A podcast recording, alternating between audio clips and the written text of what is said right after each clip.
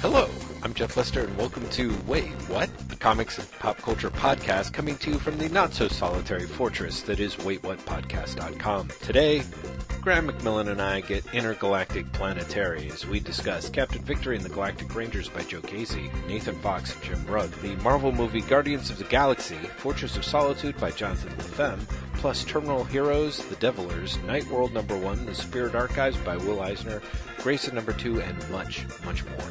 Show notes crafted with care are now available at WaitWhatPodcast.com. We welcome your comments and questions at WaitWhatPodcast@gmail.com, and we invite you to look out for us on Twitter, Tumblr, and Patreon.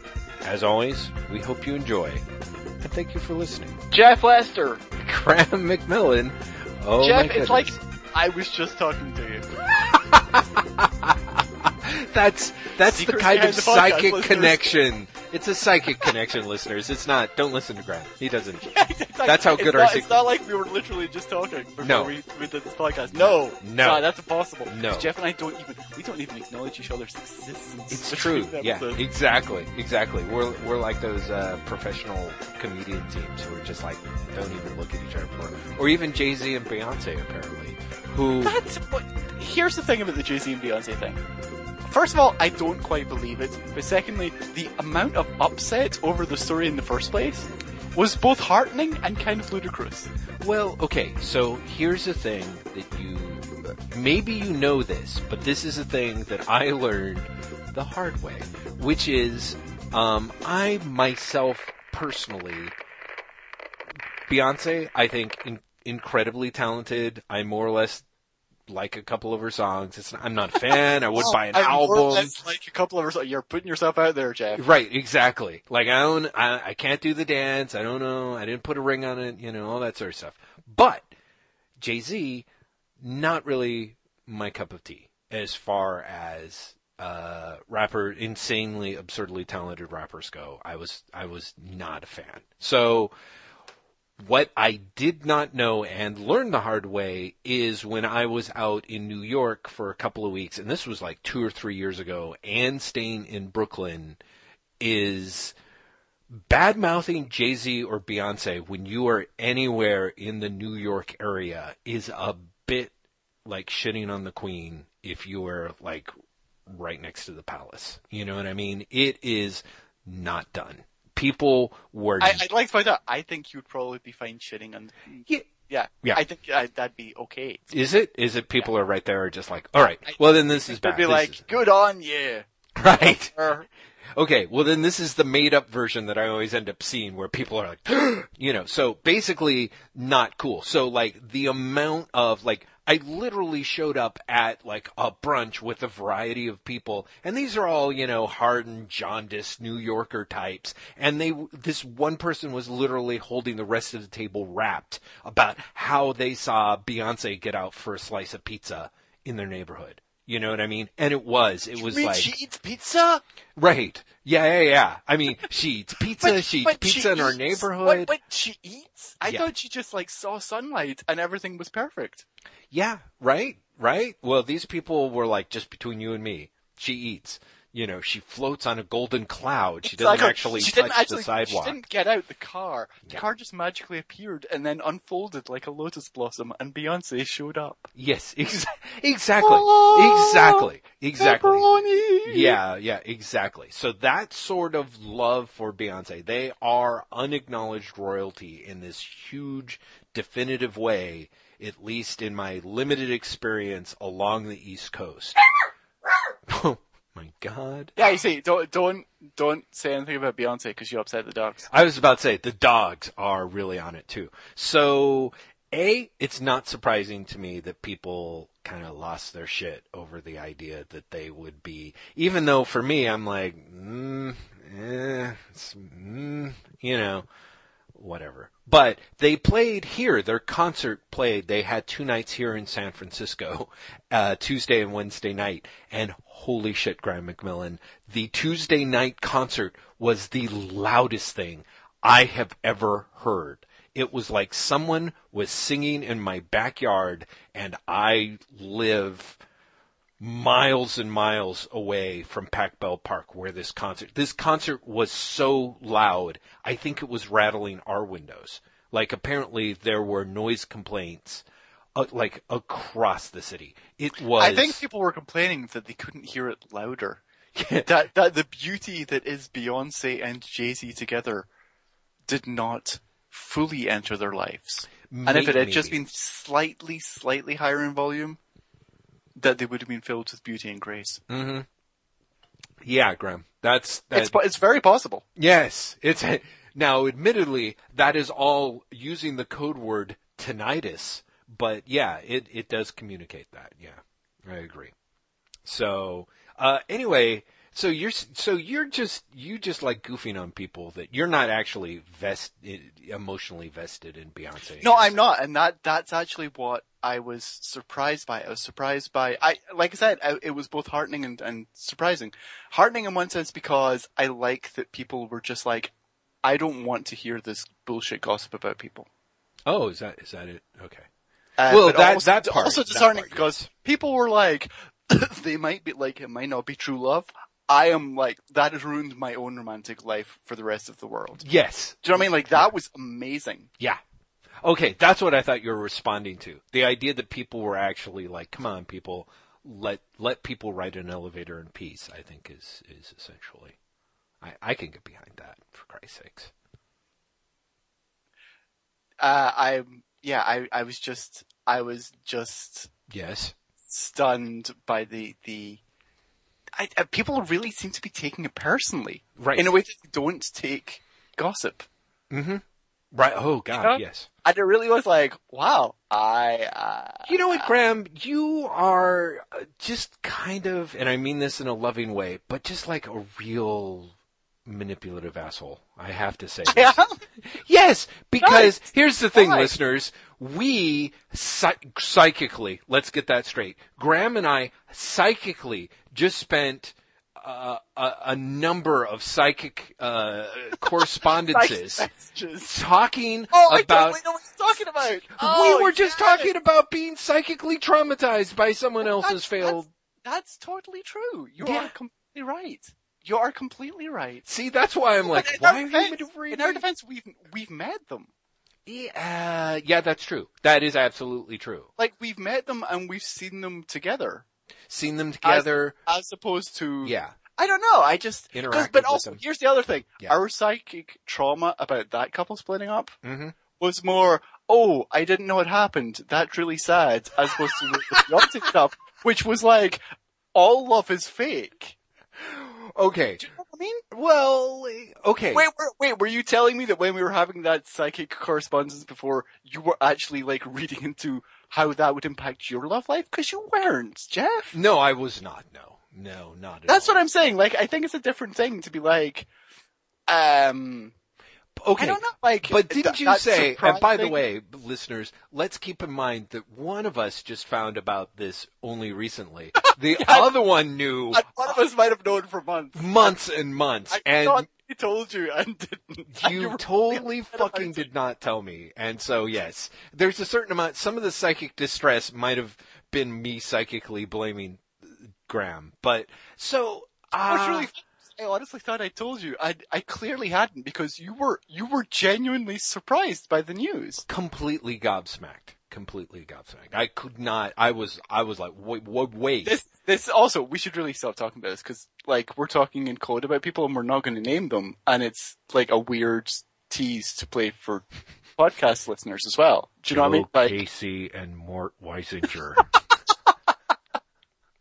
Oh man, they were an item. First of all, yeah. Like, you understand what I'm saying, right? Like, I totally see why you brought it up, but I also am like, we can't talk about it because see, now I'm thinking we have to talk about it now. No! I thought you were trying to maneuver us into the situation where we'd have to talk about it. I think that we shouldn't talk about it because it is people, like, it's a real relationship and it do you know what I mean? Like, it feels like I would be really uncomfortable if we... Yeah, listeners, I'm sorry. In theory, I'm not going to edit this out, which is just, I'm sure, just going to make you, like, grip your head in befuddlement. Why shouldn't I edit it out? And the answer is I'm not exactly sure we're going to have enough material for a podcast anyway, so I'm going to lead in this whole coded section. Plus, who knows? Like, maybe a couple of years down the road, we'll get incredibly jaundiced about the whole thing. Jaundice, clearly my word of the day on the Word of the Day calendar. And then we can introduce a new Patreon level where it's like we're certain. Will we actually tell people? Yeah, we'll actually tell people who we're talking about. Oh, my God, that would be hilarious. But I'm going to say, if you are leaving this in, that I think it shows how we have evolved as a podcast. Because in the past, we have talked about people's personal lives willy-nilly and with abandon. Yeah. Much to the upset of other people.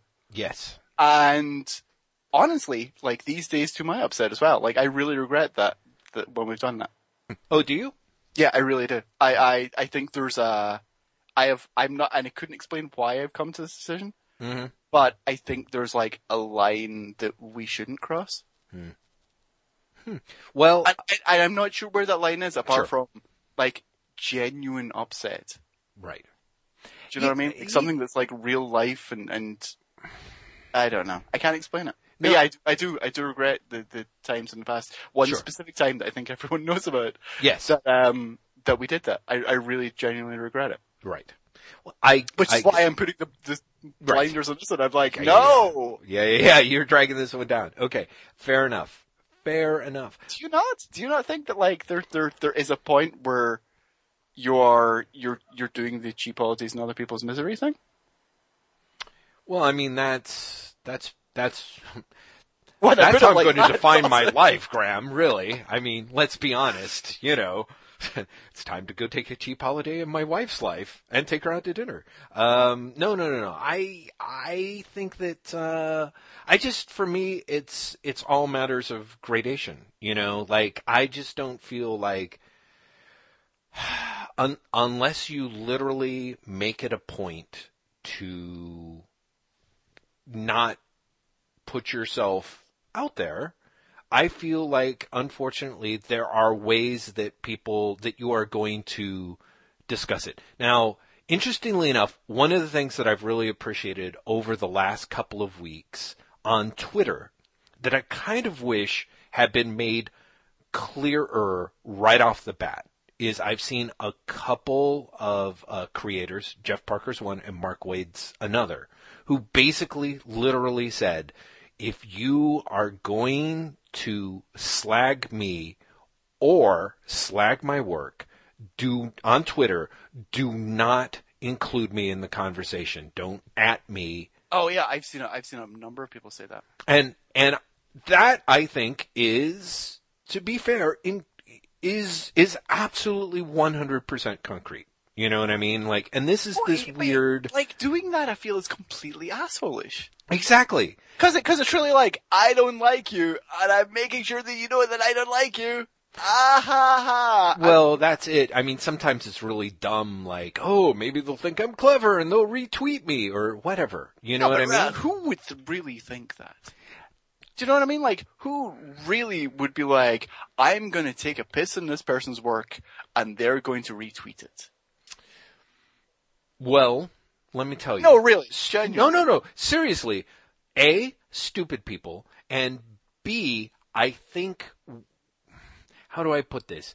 I've mentioned this before in the podcast, but one of the sort of seminal experiences in my life was working security for a 2-day comic book convention that ended up being kind of a massive fiscal failure, in which James Scotty Doohan. I remember the story, and it is one of my favorite stories. Is the guest of honor.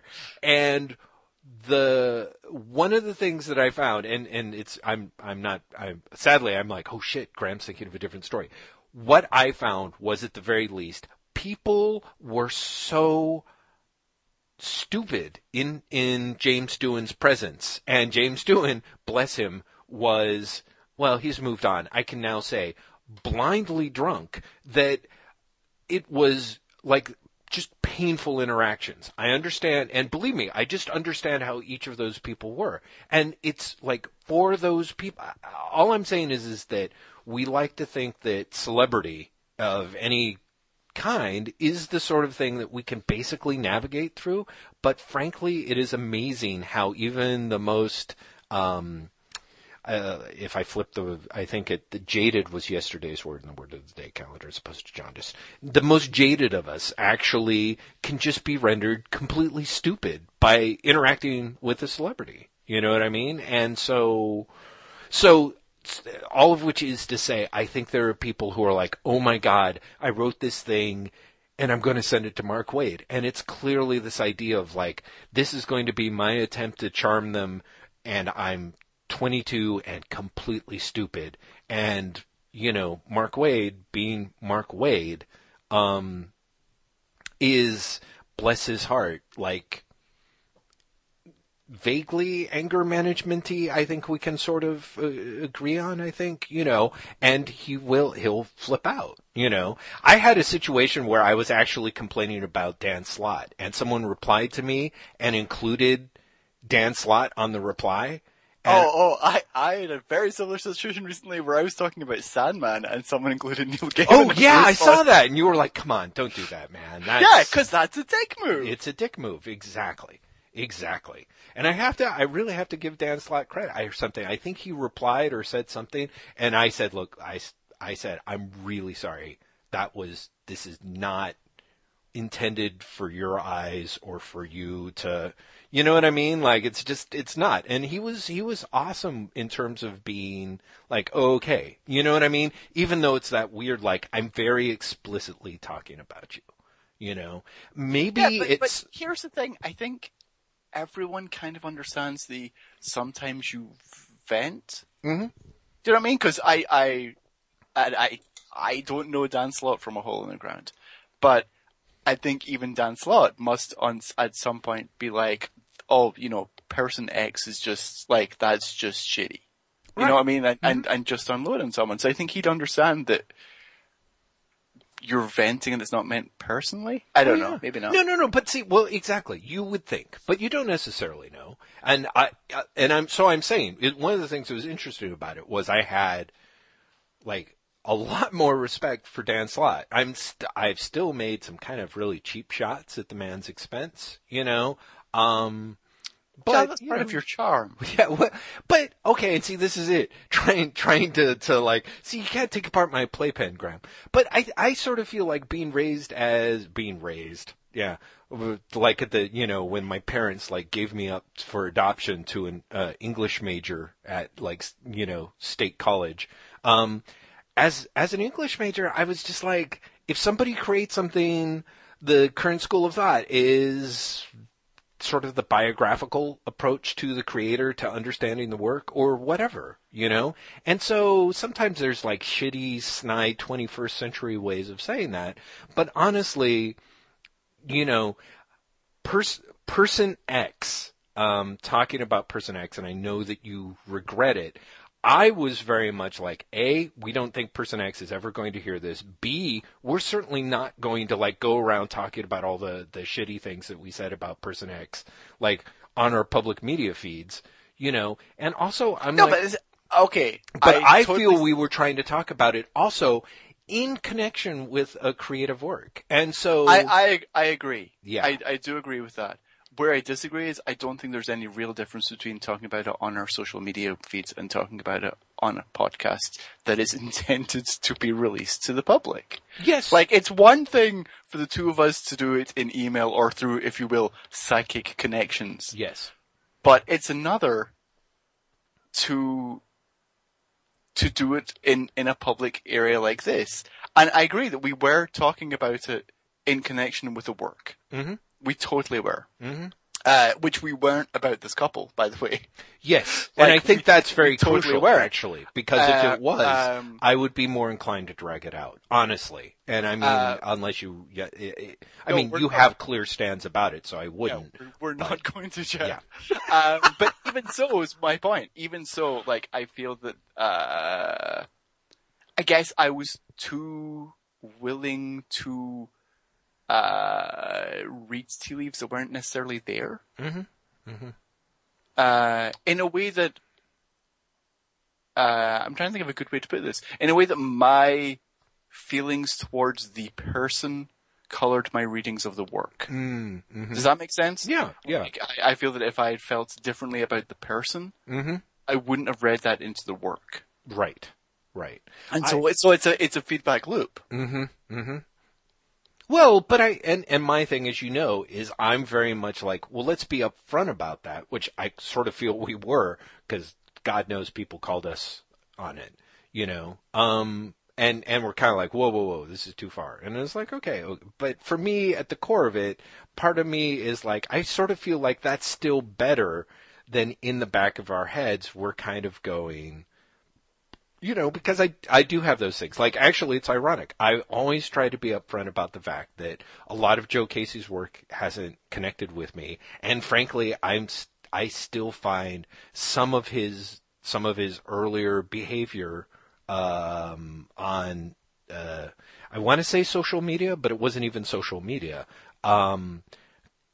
was kind of uncool and something that he never really, when asked about, ever acknowledged. So part of me is kind of like, you know, I think that's really necessary, because to say that to people, and hopefully, so they understand, like, well, okay, he's going to make a cheap Joe Casey joke, but also it's probably going to color things when we turn around and start talking about, you know, this issue, this reboot of Captain Victory for Dynamite, you know? So I feel that's a great segue. Yeah, I think. Well, thank you, Graham. Thank you. So yes, that first issue of Captain Victory, I have to say, I had read your review of it, of course, which I thought was enjoyably non-spoilery, which I may well end up undoing here. I really tried to make it. Well, here's the thing. I think spoilers are fine after the issue's been released. I was writing like a day before it came out. Oh, that's true. That is true, yeah. So, okay. So people look out. So I think we can utterly spoil it, especially because this will go up, you know, on the Monday following its release. Yeah. I think spoilers are fine. Yes, which, oh my God, if we were just doing segues, then we could talk about Guardians of the Galaxy, but let's come back to that. Captain Victory and the Galactic Rangers was, I think, 1/2 to maybe 2/3 smashing success. Like, maybe, like, it was kind of like my favorite thing that Joe Casey has done, or up there. Honestly, I feel like Joe Casey's kind of upped his game recently, because I thought his finale, his two issues that were sort of the finale of Godland were exceptionally good, you know? So, okay, I want to know about your 1/2 to 1/3 that didn't work. So, the first half where he is writing sort of a... the storytelling is very modern storytelling with a lot of narrative elements. There's a lot of narrative elements that... challenge you with the plasticity of it, if you know what I mean. It's like, if you could even begin to find it an immersive narrative, where you're actually like, you know, it's not a naturalistic comic. Let's put it that way. Like, you've got, you know, it's panel forward, characters, yeah. You know, of people, and then huge entire blurbs where describing who they are. You've got, you know, you've got like panels that are captions that are things like, accept your fate, burning in eternal darkness, ! And a lot of it feels like things that Morrison has done in some of his other works, but I would either, it's the sort of thing that I need / want more of, or I feel like Casey does a better job in it here than in other times where I felt that he was kind of doing a sort of, I don't want to say more anemic style, but, you know, a style that seemed sort of derivative. I feel like the first half of this book takes a lot of the Jack Kirby-isms, and especially sort of the tone of Kirby's captions, and, like, pushes it as an element that you are supposed to be very explicitly aware of. And it's supposedly, I think, serving the narrative as 1/2 just sort of aesthetic pleasure, and potentially plugged into kind of a deeper message or thematic resonance with the work, right? So yeah, I mean, I feel that the Kirby-isms of the narration in the first, the first third, mm-hmm. Is almost to ground the reader in that hyper-reality. Yes. Yeah. And so, and it does. I mean, I called it out in the review, but the part where it's like, war can often breed sudden tragedy as Captain Victory pays the ultimate price! ! Yes. And yet, this is where it all begins, reads very Kirby. Mm-hmm. Exactly. And does ground you in the traditional world that Casey then immediately after that deconstructs. Like, the next page, he starts to take all that apart. Mm-hmm. Mm-hmm. Right. And so I think it's very successful in doing that. What's interesting for me is, while Casey is, I think, doing a very successful job of setting up the Kirby-isms mm-hmm. Of that, I think Nathan Fox is completely deconstructing them on the same yes. pages. Right. Right. And I think that does lead to a, that very sort of, like it's, you're very aware of it as surface. You know, and even I feel like Jim Rugg, who by switching and having such a different tone to the flashbacks, you know, gives it a, you know, it is that sort of jam comic that they're talking about. But unlike Prophet, where it's like sort of separate strands that, you know, are sort of all connecting together, there's a little bit of an intimation that what you're getting are different truths, I suppose, of the narrative, right? I wouldn't say that at all. No? in Captain Victory. Mm. You think it's, I think that it's, I mean, yeah, I think it's more different realities. Mm-hmm. And so what we're getting is a different artist for each Captain Victory. Yeah, right. Right. One for the flashback, right. I don't think they're necessarily comparing truths, quote unquote, as much as, well, not just for the flashback, but for when Ulysses comes in. Mm-hmm. There's something outside of all of the Captain Victories. Mm-hmm. Then you'd, oh no, that is still the only three artists. For some reason I thought there was another artist in there. But no, I think the next artist jumps in. Yeah, exactly. Mm-hmm. You're totally right. It's Nathan Fox does everything else. I'm totally wrong. Yeah. Ignore me. That's totally fine. No. It's totally cool. Well, and I think one of the things that I thought was both potentially, I guess my only problem is then in the last third of the book, there's kind of this idea of Casey bifurcates the narrative. At least there's two possible Captain Victories that get sent off into two different space times, possible space time references, and I found that's where my hand wringing kind of started. In part because I felt that we see a dash of one and just a sliver of the other.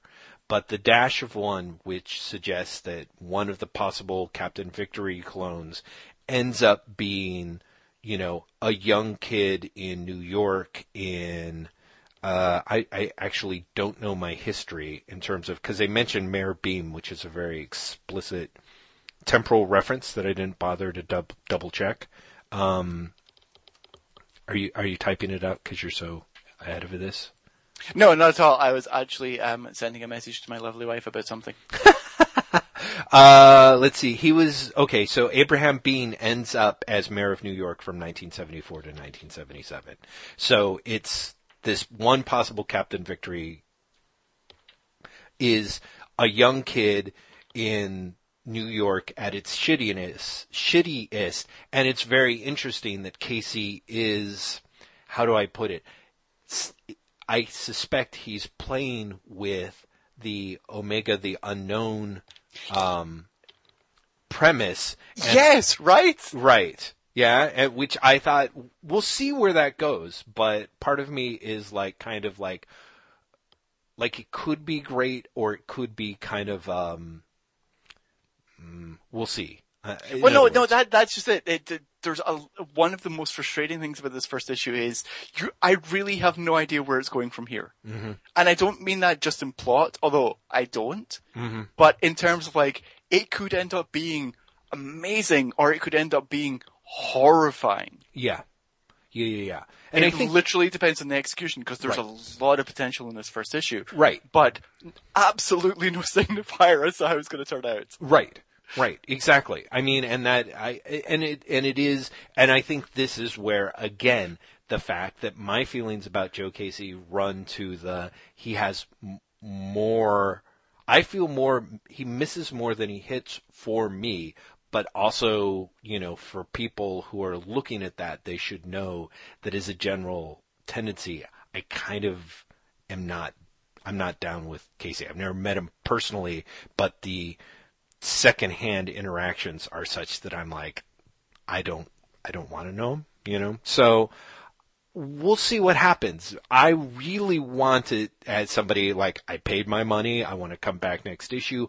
I would like it to succeed, where what happens is he takes that Omega the Unknown premise and goes a little bit farther with it than just where, you know, not just where Steve Gerber and Mary Screens went with the original, but also there is, you know, a very significant redo that was done by Farel Dalrymple, Jonathan Lethem. Yeah. And Jonathan Lemon's collaborator. It reminded me very, very, very much of the Lethem redo more than the Gerber Screens original. Yes. Well, yes, absolutely. And that was weirdly telling for me. And again, one of those reasons where I'm like, I think I'm excited, but this could also go horrifically off the rails really quickly. Right.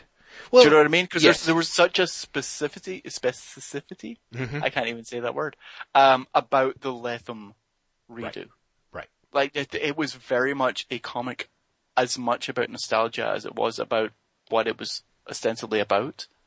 You don't think so? You don't think it was an incredibly nostalgic comic? No. Well, no. Honestly. Oh, God. Yes. Then you and I are totally different. Well, okay, let's put it this way. There is the nostalgia of it, but especially towards the end, you know, there's a very interesting thing going on about franchises and analogs in the last two issues of Omega the Unknown that make the redo entirely worthwhile, you know, because I'm not saying that it's not worthwhile. I'm just saying that it's something that is very interested in expressing its debt and love for the original and for the era in which the original was created. Okay, so here's my problem. I both want to agree with that, and yet it could well be that my frustration to some extent is the frustration to which Lethem, as an extremely accomplished, talented literary author, can't just do nostalgia. Like, I'm sure what you're saying is right, is that he is doing nostalgia, but in many ways, what I thought was frustrating about Omega the Unknown was the way in which he and his collaborators, because he co-wrote the series, as I recall, which is he did, and I totally can't remember exactly. And I feel it's actually really, really worth pointing out because in the end, at the end of the thing, they have a discussion between the two writers about their memories of Omega the Unknown and what they were trying to do. And honestly, it was one of those situations where I found Lethem's collaborator, his experiences with Omega and also what he wanted to bring to it more closely paralleled what I wanted. Lethem is an incredibly intriguing guy, and I feel his essay on Jack Kirby is a stunning, stunning piece of work. And some of his shorter fiction I find fantastic, but I also find that on his literary fiction, like, I really feel that Fortress of Solitude is a really interesting, like, very intentional kind of fumbling of the ball, You know what I mean? I just like to point out, while you're saying this, I'm looking up, and according to the internet, Lethem wrote it by himself. Which I'm convinced is wrong, but I cannot find any reference to a co-writer. Really? Oh no! Wait. There's one. I finally found the cover of the collection, and it says the name, but I can't read it. It's a very small cover. Oh yeah, you're right. It is a very small cover. Let's see here. Yeah, it's so small. It's Jonathan Lethem with dinky. Like, it almost, Phil, all right. Is it in the description? Oh my God. Well, I hope that guy is okay with how Karl Rusnak. Karl Rusnak. Yes, that's right. His buddy Karl.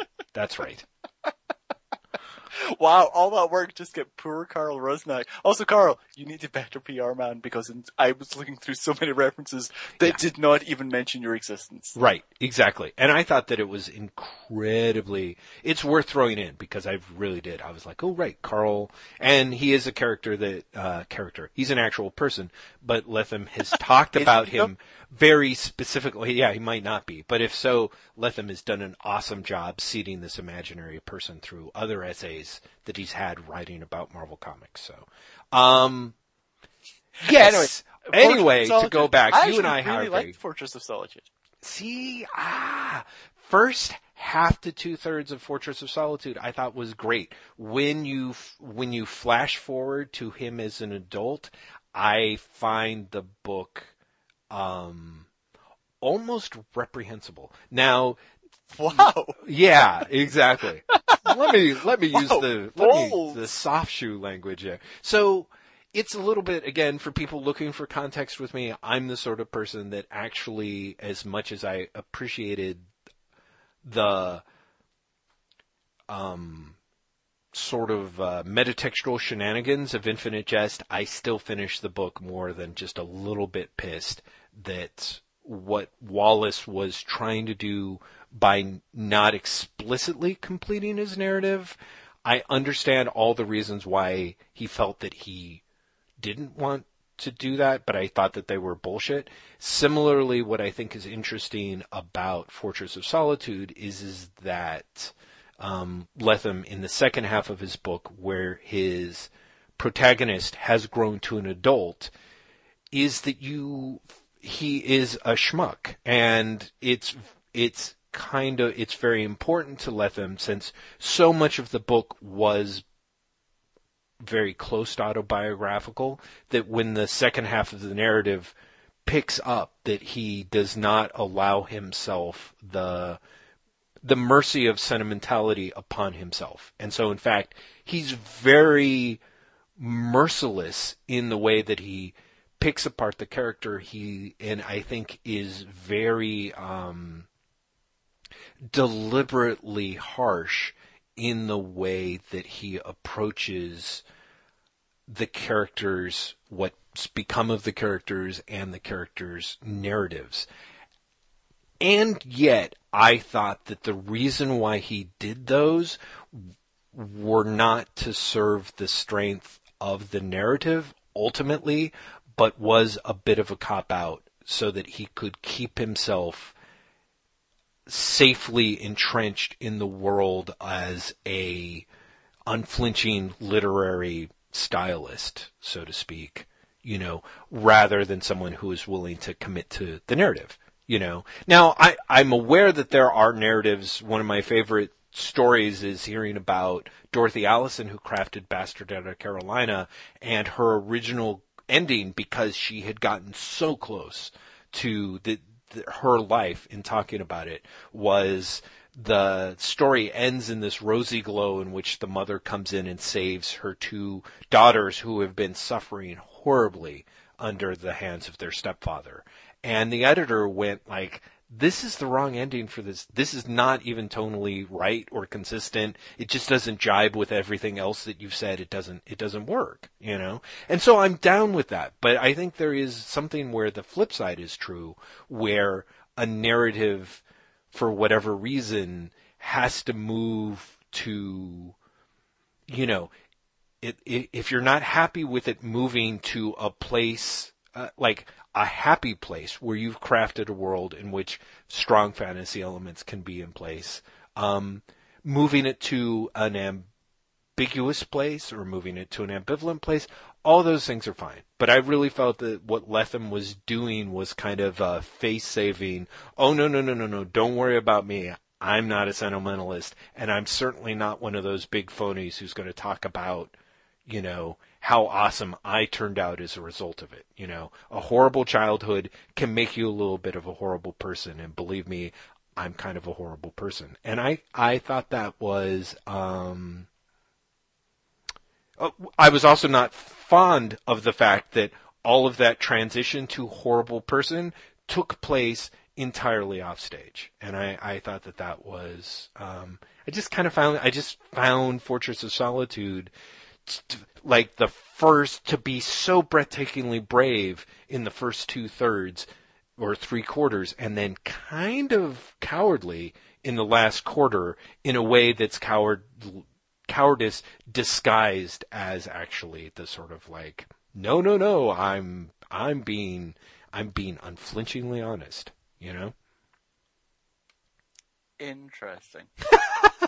Well, no, because part of me is like, Jeff, are you not just upset that he turned out to be an asshole because you felt so close to the character when he was the kid in the 70s? Like, are you projecting yourself on, and then you didn't like the harshness because you felt it was a commentary on yourself in the last third? Well, I think that could be argued. I mean, or it could be one of those like, oh no, look at me, I turned out fine kind of things.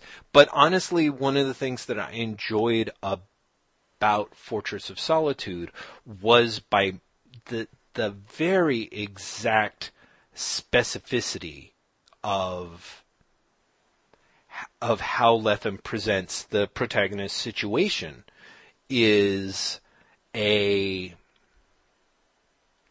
I don't know. I mean, I think that actually is a very good point, Graham. But also, you're and like, maybe, but it's not true. No. But it's interesting idea, and then we just hear you collapse. Like this headphones just hit the table, and you run away. Look over there. Jeff, don't look at me. I think that. Okay, so I'll just answer that with another anecdote, which is, for a very brief period of time, I dated a woman who was absolutely crazy, but very funny, very smart, very entertaining, and also just nuts. And one of the things that was relatively interesting, as is what's useful sometimes about very crazy people, is they tell you very much up front about what's going on with them or what has gone on with them. So...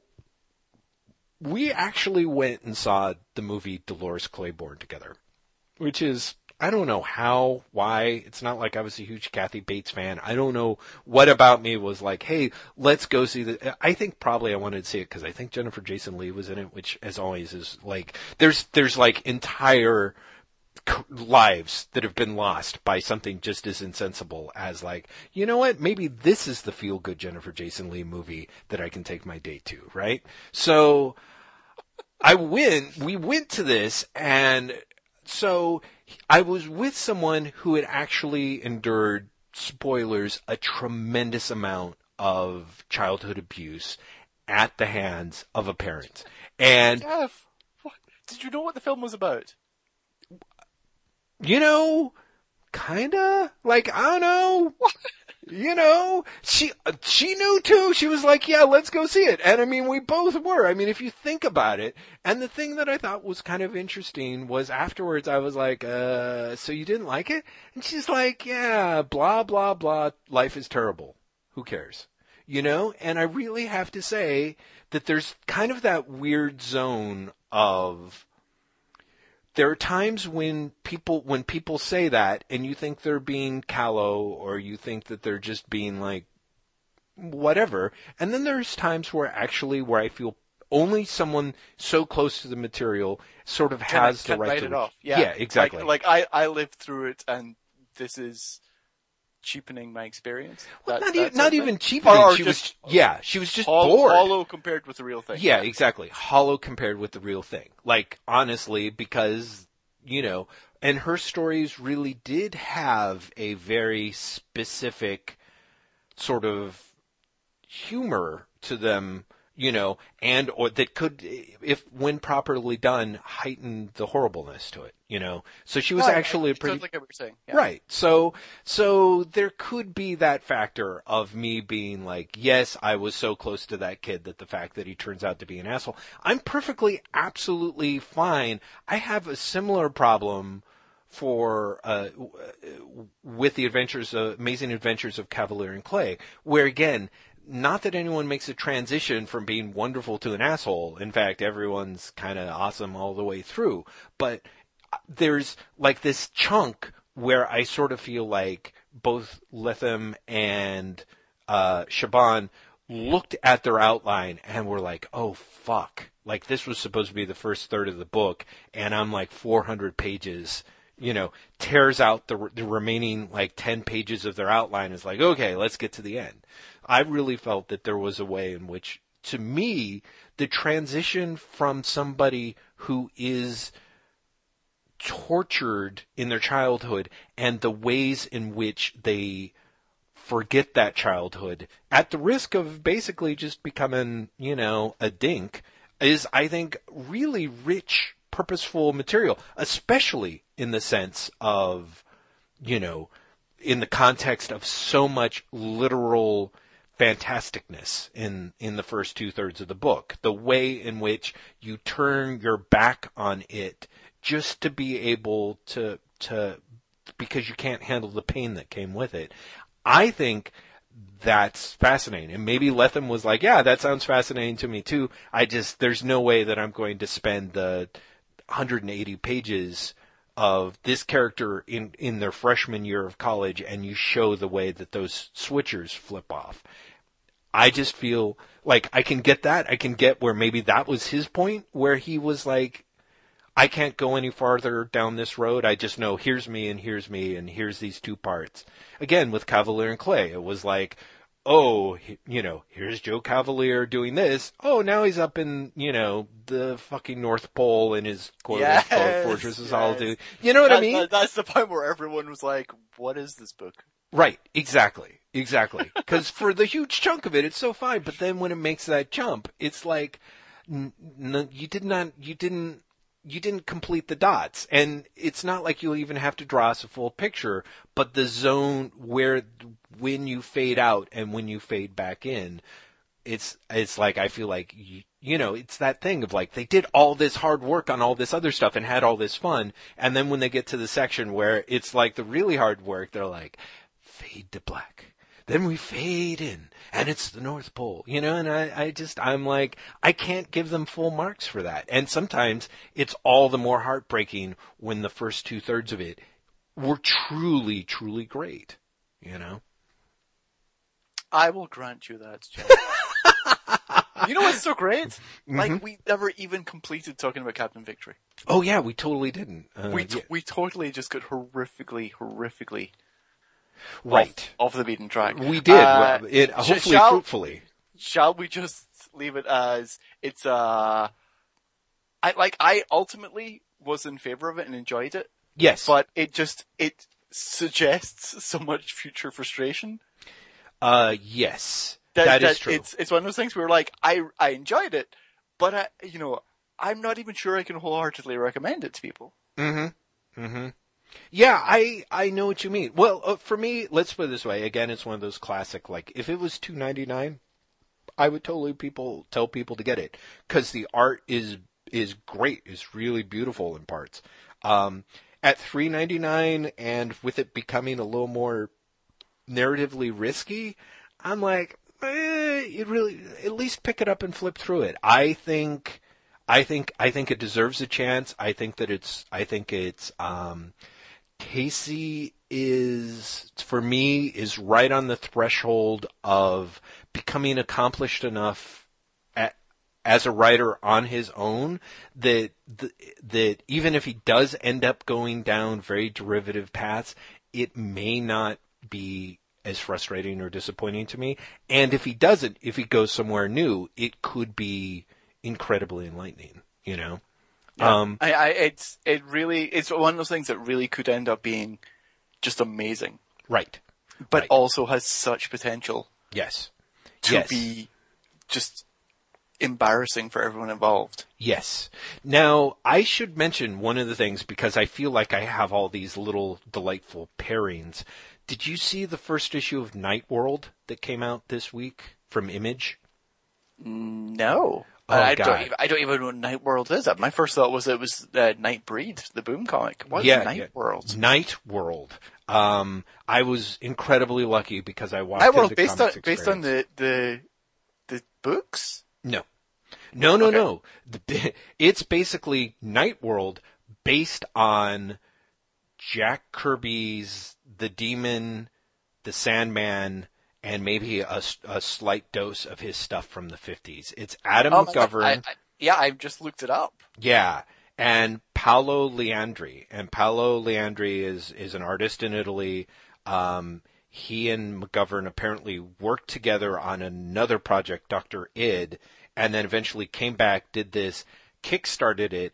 It is Kirby looking as hell. Like, it is the most enjoyably Kirby derivative work since Tom Scioli was doing, maybe all the way back to Myth of Oedipus. Like, it is very much, Nightworld looks like, it is very much designed to be a Kirby book.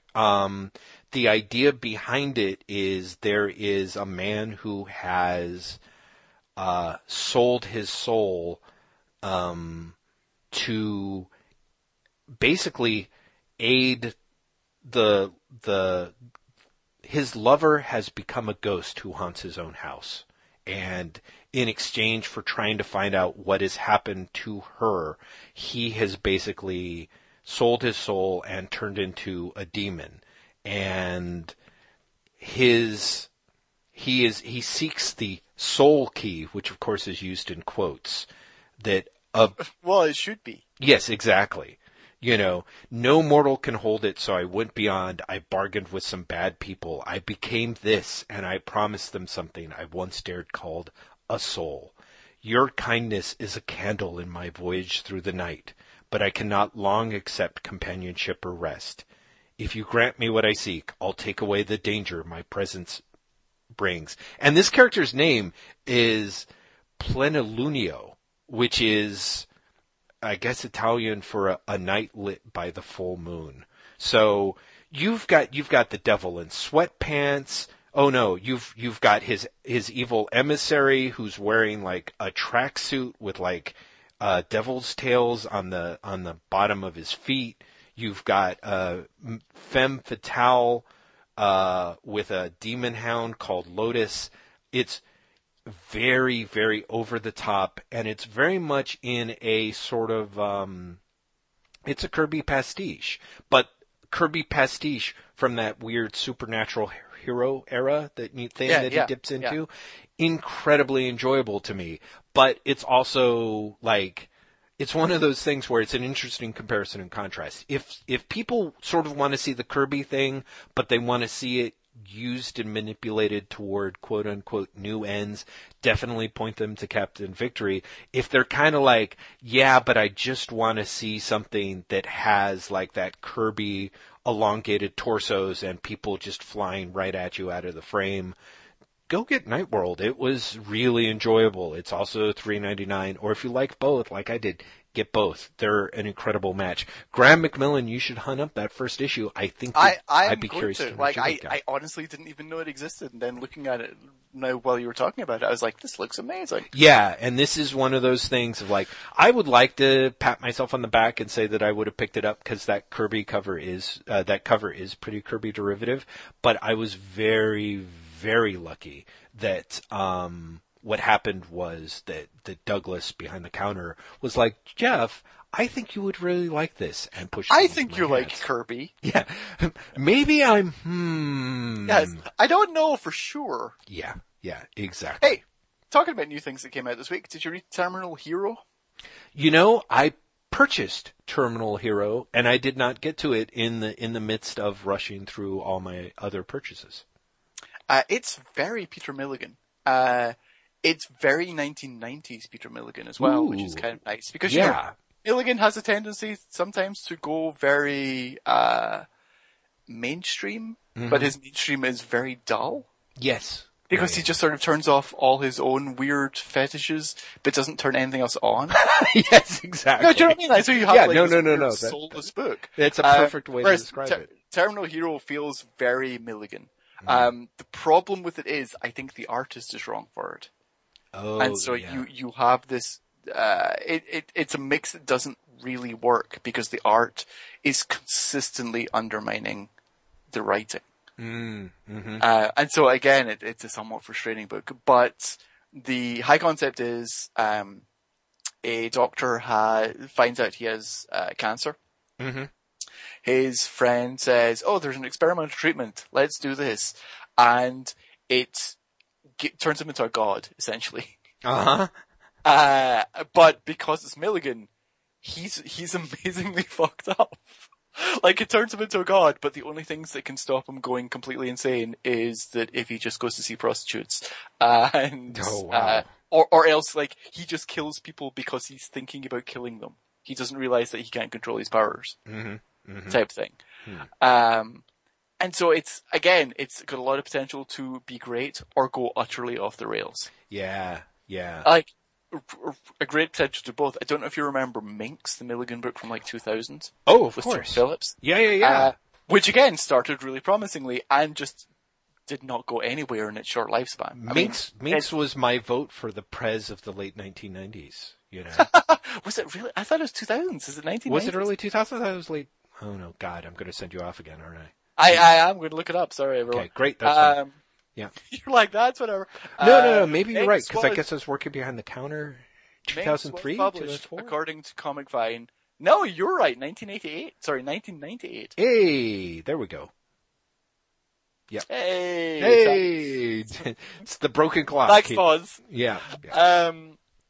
It's very flashback Milligan, but the art is not right. I'd be super curious to see what you think about it. Yeah, it's interesting. As soon as you said it, it's like, I'm like, oh, I'll have to dig into it. And yeah, I can see it. It's tough. You know, Milligan is a guy who, you know, it's funny. He works so well with, like, when he's in his weird mode with, I think, you know, quote unquote, lush cartoonists. You know what I mean? Yeah, Milligan really needs good art is the thing. Because Milligan with bad art is terrible. Yeah, he needs an additional. You just kind of can't be representational, I guess, with him fully or something. Like you need the. I think what happens is you need the extra level. I remember one of the things I've appreciated about all of my favorite Milligan works is, you know, of course, with stuff like Shade or Enigma, the art just becomes, you know, beautifully florid. But even then, even at the very least of it, there is really good, strong, like, body language. Like, I remember that in like, my favorite parts of Human Target, for example, you know. Well, what's really interesting is Shade is a great example of this, because Shade had guest artists who were just not up to, like, Chris Baggio. And the quality drop when a guest artist came on would be astounding. Like, there was a point, I don't know if you remember, where Colleen Doran was on there, and she's not a bad artist, but she was just not right for that book. Oh, yeah. And I could see where she would not be keeping up. There was, like, three issues where it just did not work. And the book overall took such a nosedive. It wasn't just like, well, this art isn't working out. You were suddenly aware of all the problems with Milligan's writing. Because Milligan is in no way a perfect writer. Oh, yeah. He has very specific interests, and... God bless him, narrative thrust is not really one of them. Right. And so when you don't have when you don't have an artist who's willing to provide some form of pyrotechnic to make up for the fact that there is not really much story. Right. I feel that way actually about like, kind of like Brian Azzarello in a way. You know, Azzarello frequently is very weak on like sort of the scene to scene, or, you know what I mean? But he's usually working with artists. That's why, like, I felt like 100 Bullets. I was at a certain point, I was like, I feel like the majority of this is Eduardo Rizzo, and it could very well be at a certain point, Azzarello was like, there's no business that I can think of for these characters that's going to match what Eduardo Rizzo is going to do. So, you know, I'll just let him do it. But yeah, there were times where Eduardo Rizzo's throwing so much stuff into the background or little bits of business going on that I'm like, oh wait, there's almost really nothing going on in the foreground. You know? Exactly, yeah. This title is being totally carried by the art because the writing's not bringing anything that the art's not. Yeah, exactly. Yeah. So, similar to Terminal Hero, you probably didn't pick up the first issue of Josh Valkoff's and Matt Triano's The Devilers, which is the other Dynamite Creators Unleashed title so far. Oh, no, I did not. Oh, Jeff, you should.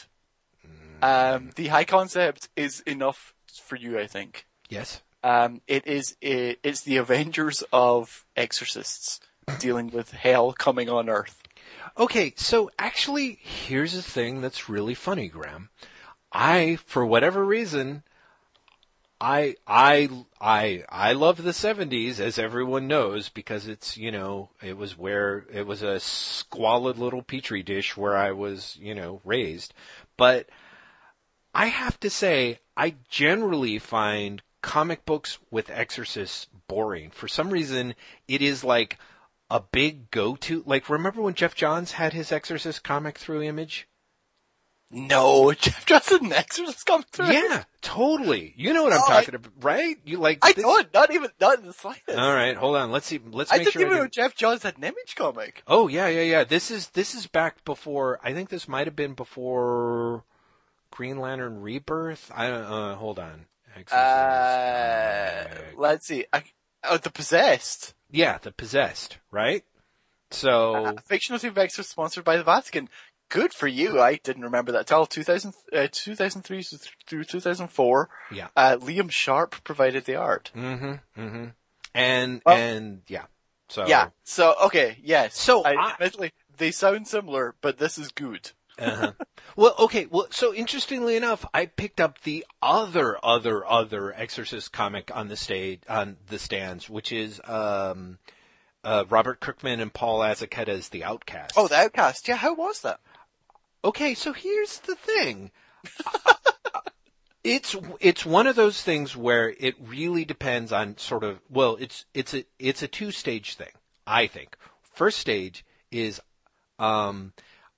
weirdly enough, even though I still haven't gotten through all four issues of it because of Abe's interview with Mark Sable, I ended up picking up all four issues of Graveyard of Empires. And what happened was I've read the first two issues of Graveyard of Empires maybe two or three times through. And Paul Azzecchetti's work on that, I'm probably fucking up his name, is great. So I love this guy as an artist. His work to me is just, it's really strong. Kind of reminds me of sort of Cliff Chiang's work in the sense of that weird mix of like I don't want to say cartoony, but like falling on the cartoon design heavy side of things while still drawing drawing from a well of kind of ordinary folks. Oh no, yeah, he's got his stuff really reminds me of Jean-Paul Leon as well. Yeah, Jean-Paul Leon, exactly, and a great comparison too, because I feel like Leon similarly works brilliant with like a flat color palette. So, yes.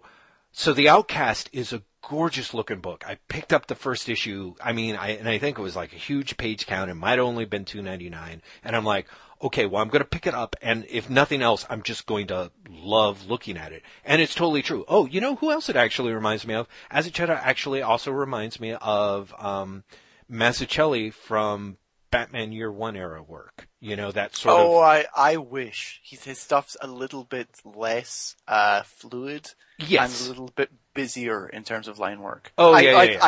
I like both a lot, but Mazzucchelli's Year One stuff is still, like, to this day... some of my favorite superhero art that has ever been done. Ever. I agree. But I also think that sort of I just think that if you like that work, this stuff isn't going to top it for sure. But I can see it's like an entryway. So anyway, in any event, so the first issue of it is very much, I have to say, as a dude who has read like 120 some odd issues of The Walking Dead and still not off the fucking Walking Dead train, my cynicism about Kirkman's abilities as a writer, you know what I mean, is such that, because I read, I don't know, the first 20 or 30 issues of Invincible, and I find that Kirkman tends to be, well, let's just say that a story set in a zombie apocalypse is about the level of subtlety and nuance that Robert Kirkman, I think, is really capable of bringing to his stories generally. Mm-hmm. Okay. So, but one of the things that really struck me about the second issue of The Outcast. So the first issue is, in its way, interestingly enough, here's a kid who is sort of kind of almost a quasi-agoraphobic shut-in in his young 20s who was involved in some sort of exorcism incident. And in this small town, he basically sort of chance encounters the priest who was part of the exorcism, who actually needs his help because there's basically another possessed person. And so he kind of entreats the guy to help him. And what ends up happening is that there are inferences that there is something that is special about this guy, and that because of the events of a decade ago in which one of his parents ended up dead, nobody in the town trusts him or wants anything to do with him. And for the most part, he is similarly in the same boat. And the priest, who is actually avuncular and gets along with everybody, of course, is undergoing some sort of private crisis of faith. First issue sets that all up. There's some demon spitting, levitating, like it looks like the guy has some sort of special super, quote-unquote, power when dealing with the possessed. In the second issue, what I thought was especially interesting is the way in which Kirkman, again, not with any degree of nuance, but in a way that I found really pleasing, uses the concept of exorcism and possession, demonic possession and possessed children, as a very weird way of talking about the cycle of violence and abuse that can happen basically in the rural underclass. So that the people who are possessed, or that it turns out that our hero has a very complex relationship that it was several weeks ago, so I don't remember if the situation was he and his mother were both possessed, if his mother was possessed and he helped with the exorcism and as a result the mother died, or if the mother died as a result of his exorcism. I don't know. But there's another person who gets involved who's like the stepfather at the time, who comes back into town, and it's very clear that he was physically abusive with the kid, and he has his own. So it's literally sort of the same way that like Robert Kirkman unsubtly has someone yell out like, "We are the Walking Dead." The idea that everyone has their demons is gloriously unsubtle, but between the combination of the art and that it's less a situation in which, because it is always like, oh, the devil's urethra is coming into the planet Earth. You know, it always amps up into Ghostbusters without the laughs. And I find that deeply uninteresting. So maybe The Devilers has more laughs and is more like Ghostbusters. And spoiler, I didn't really like Ghostbusters either. Or... Wow. Talk about gaming the system there, Jeff. I know. I was like, oh, I'm setting Graham up to fail. I really got to give him the heads up on that. So, and that's good because it's not very like Ghostbusters. Although I would say it has more of a sense of humor, or perhaps more of a sense of the absurd. Uh-huh. Because it is essentially exorcists with superpowers, Jeff. Okay. which, you know, tickles my funny bone. Maybe not you, seeing as you have something against exorcists. Right. But yeah, I find it a very funny, although not laugh out loud comic. Like, mm-hmm. I very much like Archer and Armstrong for me, which is a comic that is amusing, mm-hmm. but not necessarily a laugh out loud comic. I like right. the whimsical tone or something. Which, and those sense of whimsy. I'm not sure whimsical is even the right word for the Devilers, but it kind of is. Mm-hmm. And again, I might be totally reading in the idea that it has a sense of sort. Maybe Judge Filecoff is meaning all this sincerely, but I definitely read it as tongue-in-cheek. Mm-hmm. Mm-hmm. If he doesn't mean it sincerely, I'm horrifically misreading this comic. But also, I'm misreading it and liking it, so that's fine with me. Well, there you go. Right. Exactly. Okay. Well, that's... I don't know. Maybe it's not for you then, because I'm not sure it is. Maybe wait for the inevitable first collection. That'll be $9.99. Well, the inevitable first collection, or if I keep my fingers crossed, I sort of half suspect, because Dynamite's launching a lot of this stuff, and this is a horrible thing to hope. Part of me is like, oh, hopefully they'll have like some sort of 99-cent sale on Comixology. Yeah, actually, I'm sure they will. Yeah, because they normally do. They have a lot of sales, and they put a lot of books in there. Right, exactly. And like I said, from talking about the $6 Million Man season 6, I'm kind of torn, because I'm like, I didn't like it enough to continue to buy the issues at full price, but I would like to sale. Exactly.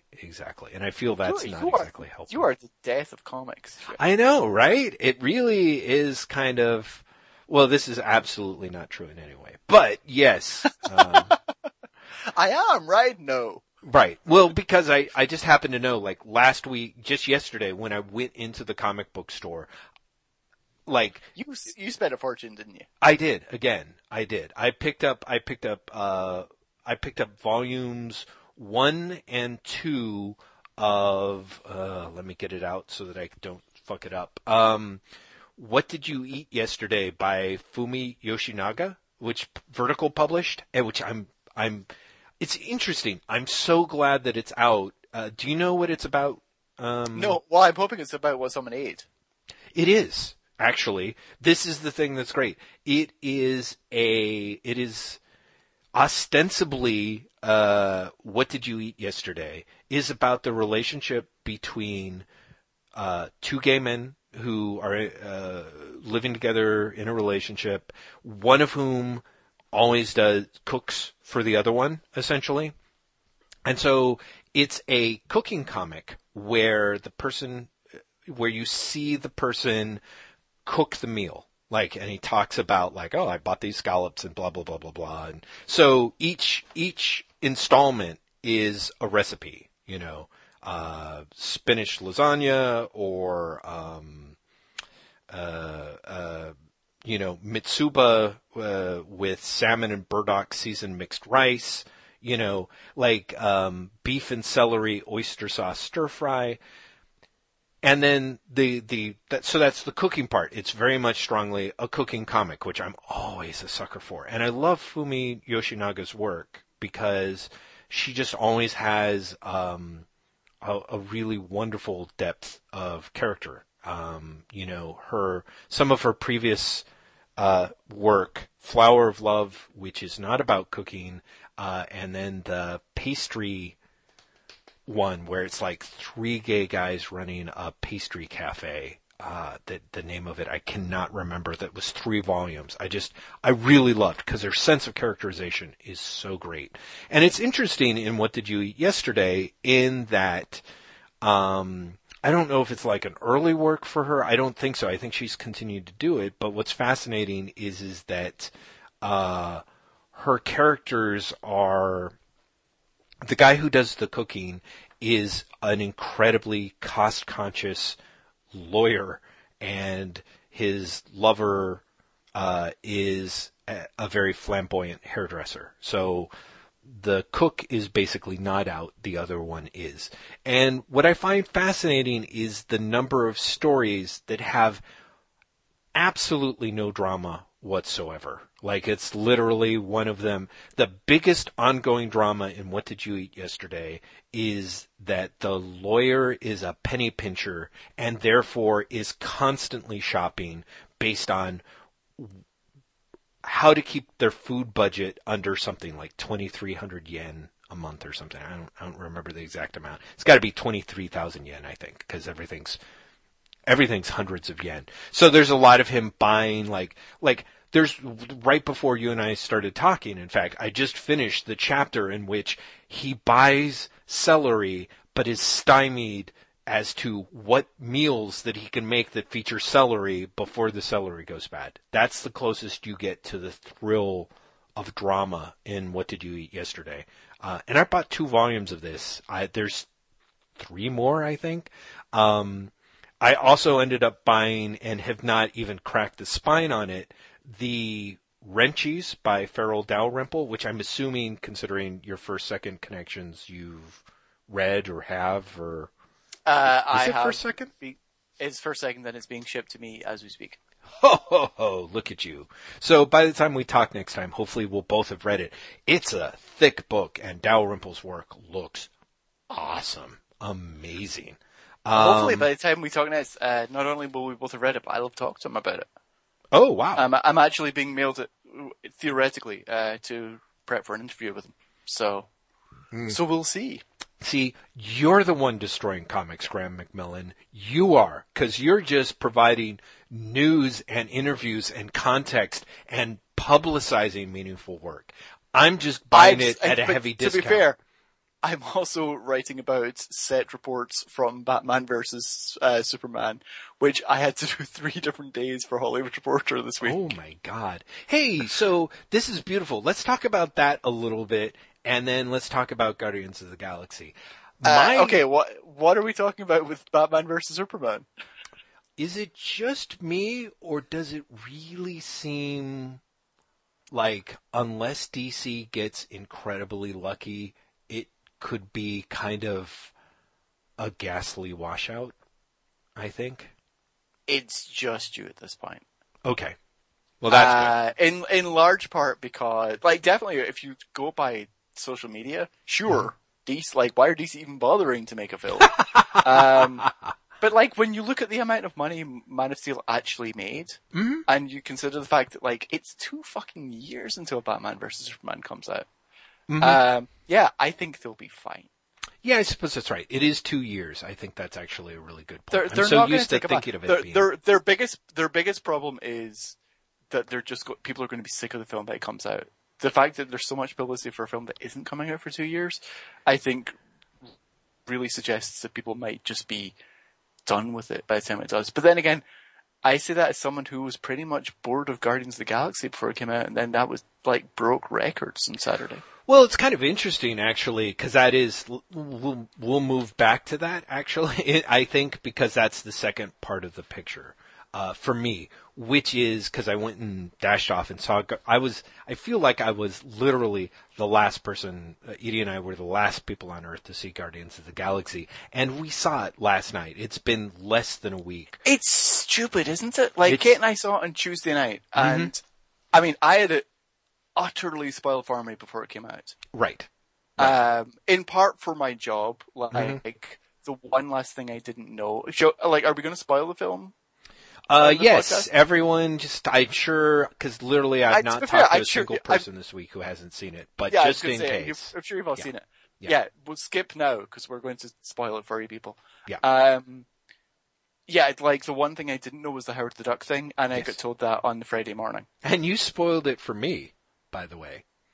Oh, did I? Yes, but it's not your fault, though. What happened was the piece, I think at Hollywood Reporter, where you talk about it, which I very purposely didn't like. I even got them to cut out the one thing that gave it away in the headline. Well, you got them to cut that out, but then instead of them mentioning the fact that it was Howard the Duck after the jump, it shows up on the first. So when you scan the first page, does it? Yeah, at least it did then. It spoiled it for me. Really? That's really annoying because I made a. I really tried to make sure there was nothing to give away. Yeah, which I sort of appreciate. Really, really, really annoying. Because originally, the lead was something like, "Hey, Howard the Duck," huh? And I was like, "No, we can't. People will go insane if you're literally just How about that dark, huh? Yeah, exactly. Let's see. I'm looking at it now and seeing what it says. Load up. But yeah, so I had everything spoiled for me, on the fucking day. Well, so here's the other thing that I think is fascinating about Guardians of the Galaxy that we can talk about is, with the exception of A, Howard the Duck pops up in the post-credit sequence, B, Thanos appears in the movie, which I didn't see Thor 2, so I have no idea if he appeared there. It's Thanos' first appearance since the Avengers. Right. I think the spoiler that Benicio del Toro was actually playing the Collector just as they said he was going to play the Collector, that was quote-unquote spoiled. But for me, what I thought was fascinating, having read, maybe the first 3 issues of Abnett and Lanning's Guardians of the Galaxy on Marvel Unlimited last week, was how little of the movie...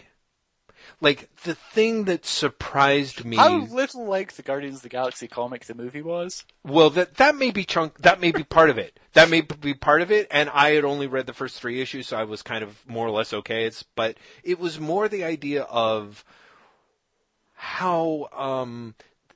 what was surprising was the fact that the bits that I thought were funny... I suppose if someone, because that's the other thing, is everyone talks about the soundtrack album. And so the soundtrack being such a key, crucial element to the movie was sort of spoiled for me, so I knew it going in. And then, in fact, at a certain point, I'm like, wait, this sort of drops out.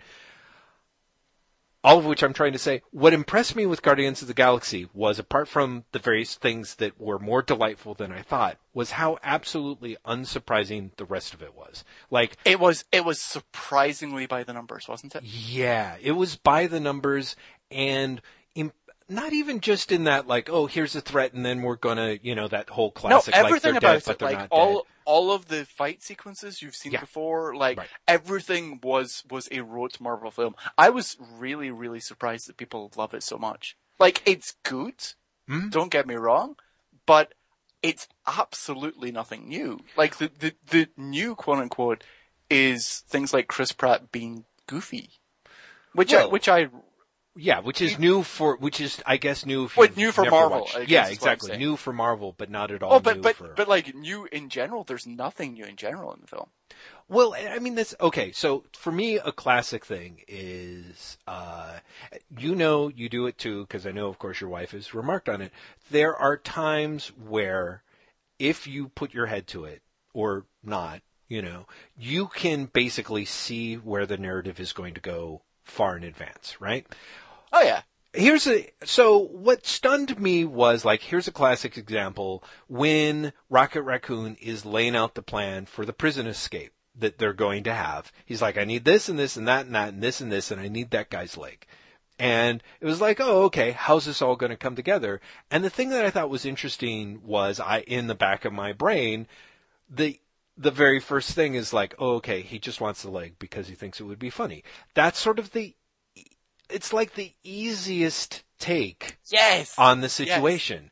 And so consistently... It goes for the easy guy continually. The film goes for the easy guy continually. Yeah, there is not a lot of... Apart from the occasional sort of surprise of, oh, you didn't think that... there were parts where you're surprised because you weren't expecting a joke at all. But whenever there was essentially a setup, it was... They took the path of least resistance in every way, to the extent to which I was one of the biggest surprises for me of Guardians of the Galaxy was how much goodwill I had for a movie that did not try in things that you consider to traditionally be very important things to have in movies, like plot or having a scene that has a reversal or a, you know what I mean? I can tell you right now, the most surprising thing about Guardians of the Galaxy, and bear in mind, I had the Howard the Duck reveal ruined for me, otherwise that would have been it. Right. Was Nebula rebuilding herself. That was it. Mm-hmm. By which I mean the point where she's beaten up to shit and you see her body basically untwist. Yeah. That was it. That was it for surprises. Yeah. The other surprises were things like, oh, I thought I'd hear more of that song. Right.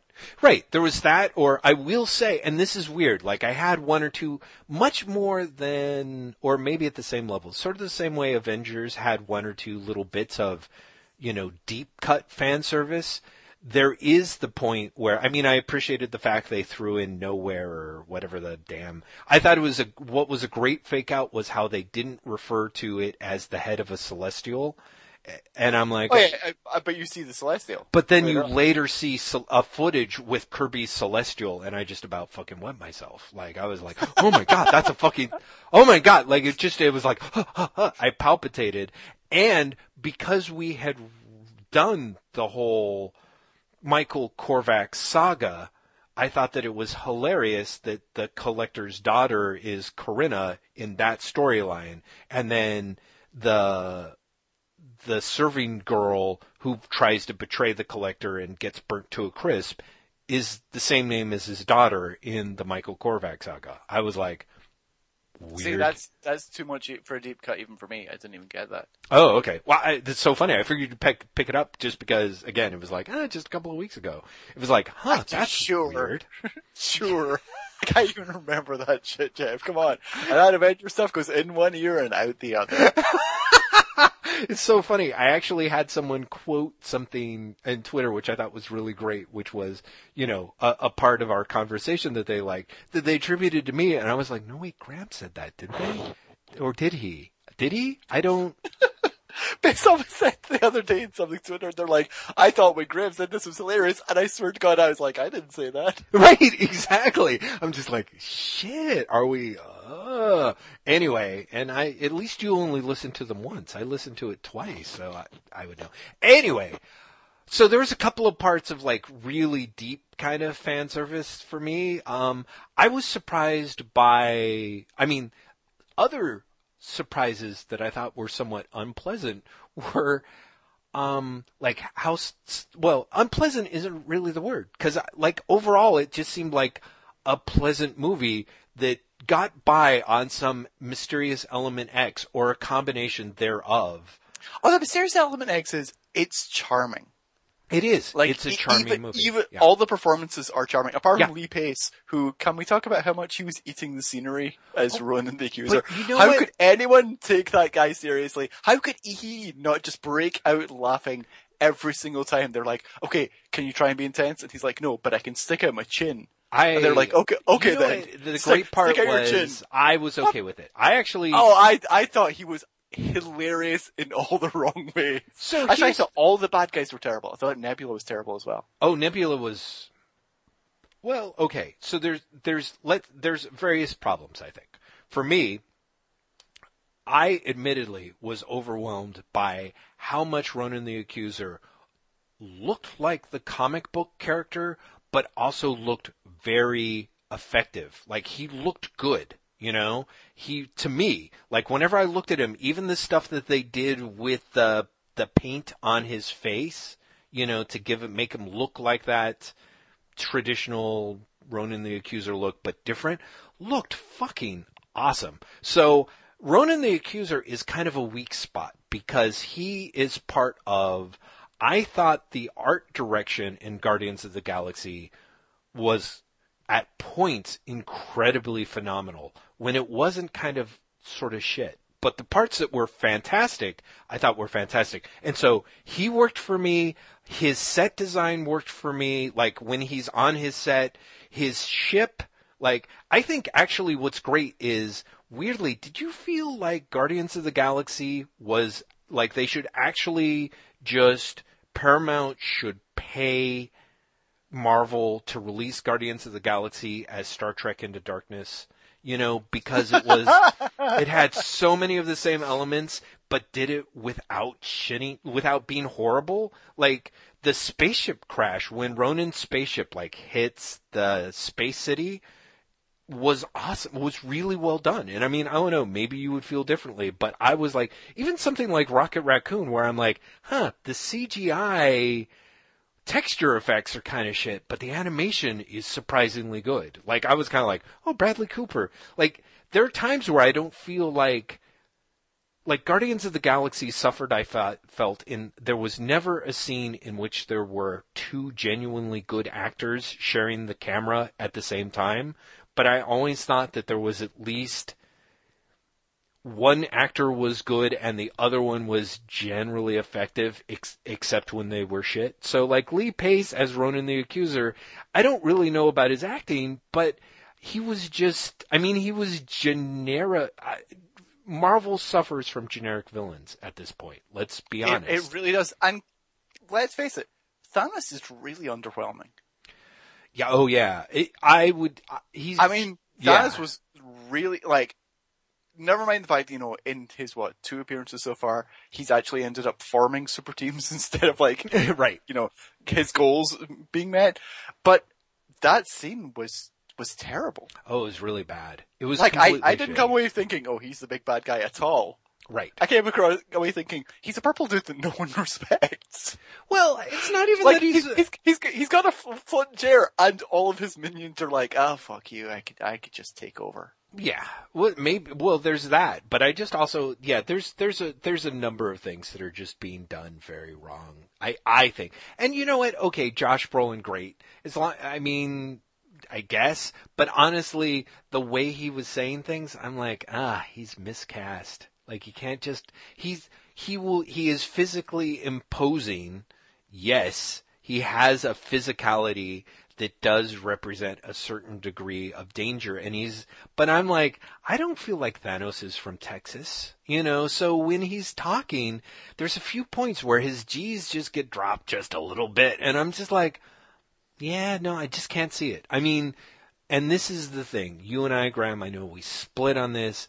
Thanos is a beloved character for me. So maybe it's like, you know, those Indians who suggested that when Sir Richard Attenborough was making Gandhi, that Gandhi be portrayed as a ball of light rather than an actual physical actor playing him. Like, maybe that's how I feel about Thanos. But Josh Brolin then you end up with the second Fantastic Four film, where Galactus was a big ball of smoke. Oh, yeah, that was such shit. That was so bad. Oh, that second Fantastic Four movie.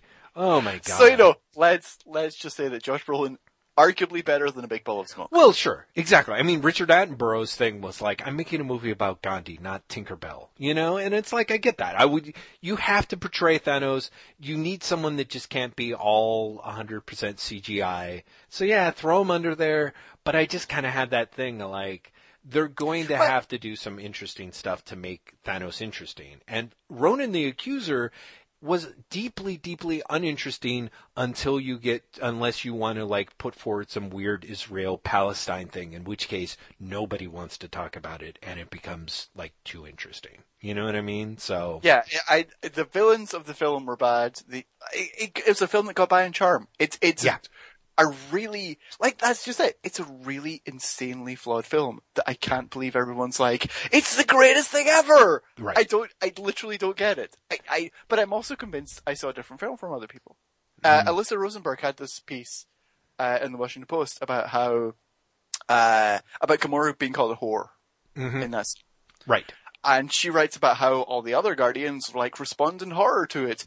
And when I saw it, I was like, they don't. There's literally no time. Like, Gamora herself has enough time to go, that's enough of that. And then there's a fucking explosion. Right. Well, because the thing jumps up and then he guns her down. Right. No, I know. Just like, wait, like, people are, there's so much goodwill for this film that people are seeing a different film. No. Yeah, probably. Probably. It is, we don't have DVD screeners. You go by your memory. You do things to fill in the dots and the blobs. You know, it's, you know, my brother who saw it and of course, like within the first 12 hours or something, compared it to The Fifth Element, which is, I think, kind of a good choice in a way, because Fifth Element is a movie that is incredibly derivative and technically kind of dumb. But gets by, of course, a lot on its charm and is genuinely beloved by a lot of people. So here's my thing. I think, and this is why I sort of brought up Batman v Superman. Batman v Superman: Dawn of Justice. Yeah. That is full title. Yeah, in the case of Batman v Superman, The Dawn of Justice, I feel my thing is that what Guardians gave that everyone needed, like you said, is charm. And Batman versus Superman looks to be very much charmless, ploddingly charmless. And I think that Guardians seems like a game changer in the fact that, as far as I can tell, most people were like, I want more 80s tunes in my spaceship films. I would have been happier. Like, it's the only time where honestly most of the people were like, yeah, I Bollywood's ready to take over. People were like, I really wanted more musical numbers or longer musical numbers. And yeah. I'm frankly with them. I really was. There was a lot of that that I thought. I think that I really do think Batman Superman is going to be fine. Utterly fine. I think, weirdly, the films that are going to suffer because of Guardians are Avengers 2 and Star Wars. Because I think they come first. And you've gone. Are you there? Son of a bitch. Stupid. Hey, you're back! Yes, I'm back. Accidental mute. I didn't go anywhere. Okay. So I'll say it again, and you can just edit this out. I think the films that are going to suffer most are going to be Avengers 2 and Star Wars. Yes. Because they come next. And because they won't have the quirk, the little quirk that Guardians did. And I really think... Really? You think that a movie written and directed by Joss Whedon, who saw this movie put together, is going to, short us on the quirk, huh? Yes. Because Marvel Studios were shitting themselves about Guardians before it came out. What do you mean by shitting themselves? There was... Worried? Allegedly, shall I say. Yes. Yes. Okay. There was lots of concern that it had gone too far. Mm-hmm. Which is hilarious to me because it's a fucking Marvel movie. Do you know what I mean? It's not that different at all. Mm-hmm. It's not all the same points. Yeah. But apparently there was genuine concern that this film had messed with the formula too much. Mm. Interesting. And so, yeah, I genuinely believe that Avengers 2 is just going to be like Avengers 1, but bigger. Hmm. And I'll put it this way. It's not going to have the musical numbers. Mm-hmm. It's not going to have the hilariously pandering, oh no, my mother said story.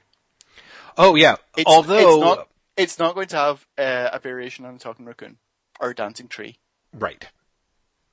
Well, no, exactly. Both of which I enjoyed tremendously, by the way. Yeah. What I thought was amazing. Groot in particular, I thought was great. Was it? Which part did you think in particular was great? I thought Groot was... Mm-hmm. Yeah. Perfectly handled, kind of amazing. But I actually really liked Rocket. It was not I liked Rocket so much more than I expected to. Because I don't like Bradley Cooper. Mm-hmm. Oh, yeah, exactly. Yeah. I was like, there's going to be no way. When in the trailers, I was like, oh, God, that voice just doesn't seem right at all. Yeah. But I completely bought into him in the film. Yeah, the sound mix was weird for the film. It was, wasn't it? It was. It kind of... You could totally tell the voiceovers were voiceovers. Yes. Yeah. Which was weird. It was weirdly distancing. Well... it's interesting because I'm never sure if sometimes that's a sound mix problem and sometimes it's a weird animation problem, I think. I don't know. One of the things that I thought was actually weird was there were times in which, despite the fact, because I thought the spaceship hitting the Nova City. But even the Nova City, when it was kind of under fire, there were just a variety of elements that I just thought were aesthetically lovely, which was interesting considering there were other parts where things just looked very shit. Between this and Transformers, and spoilers, I saw the latest Transformers movie. And oh, you did? Why? Oh, yeah.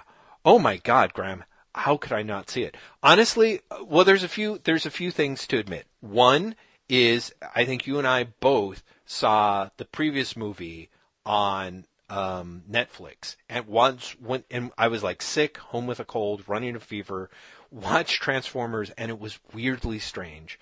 But then when I saw Transformers 4, the trailer for it, I was like, I am going to see that movie because it looks... Because it was. I was like, okay, they're not going to... It just looked... How do I put it? It's for the same reason that I actually loved Transformers...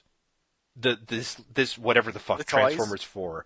4. No, I don't even... See, that's the thing that's weird. I don't even really dig the toys. So Transformers 4 is like going to a party at a cocaine dealer's house.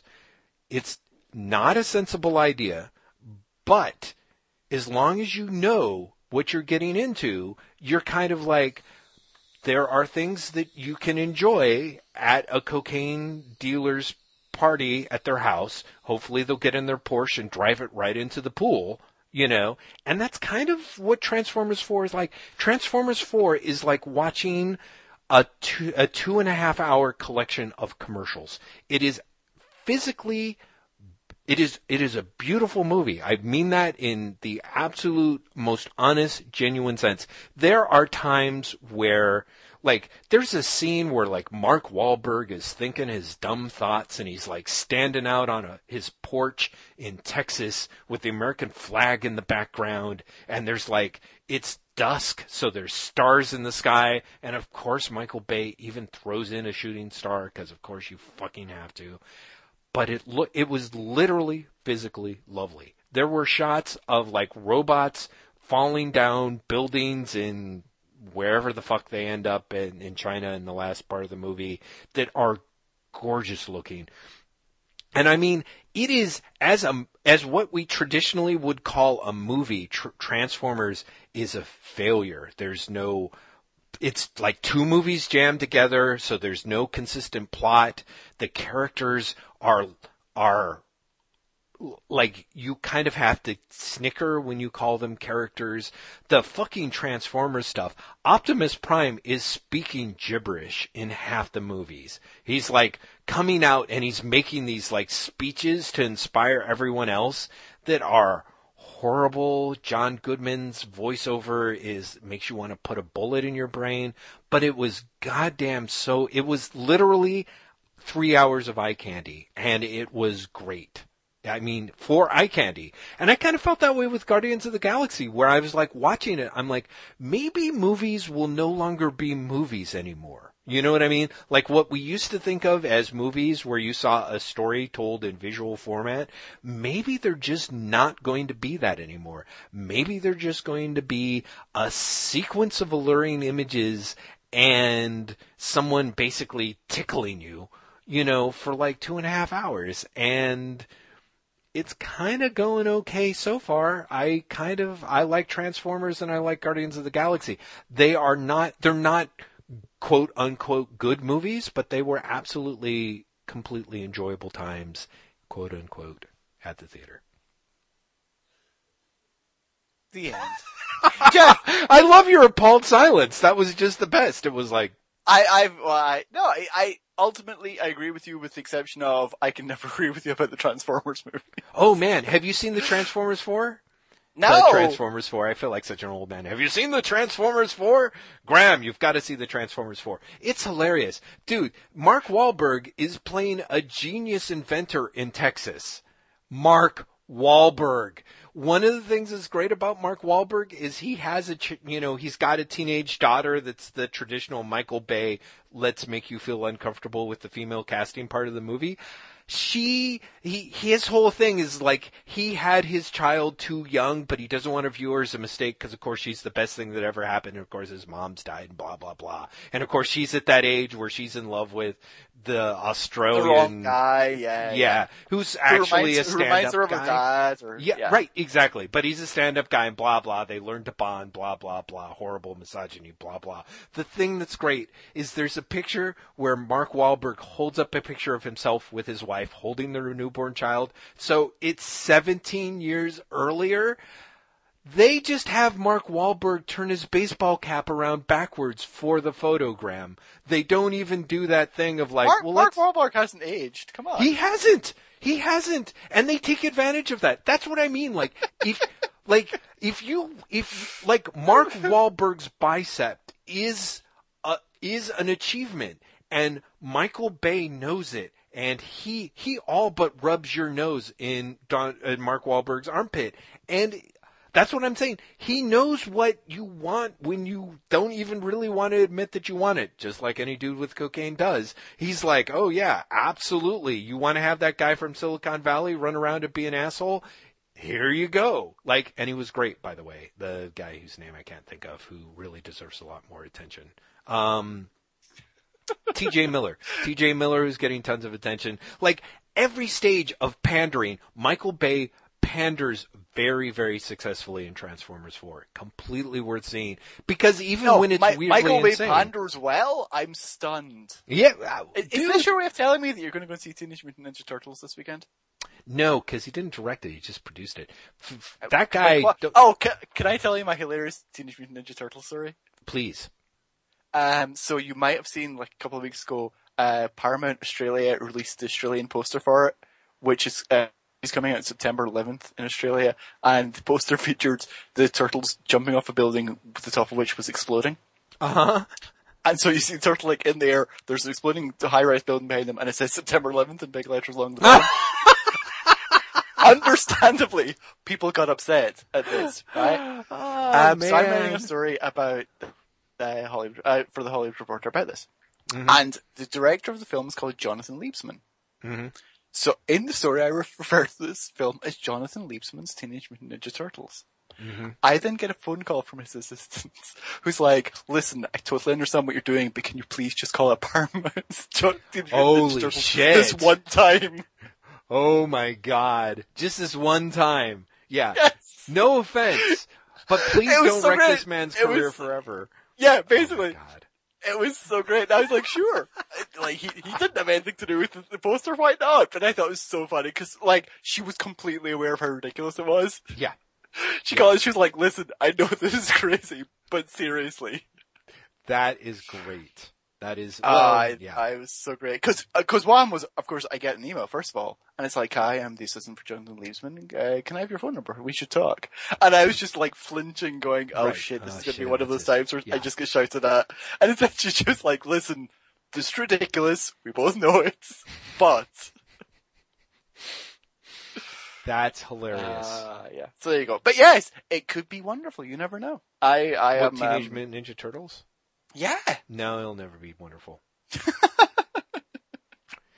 So here's the thing. Like, I'm serious. When I watched that because I watched the Transformer preview like 4 fucking times. The scene where this Transformers 4, Jeff. Well, yes. Ha ha ha. So there's a scene where like they pick up like a fucking schooner and throw it on. Oh, it's the magnet sequence. There's a sequence where there's like a fucking the Decepticon ship or whatever is turning on and off this big magnet. And so everything's floating up in the sky and then they're turning it off and things are just dropping. Crashing to the ground, and it's how do I put it?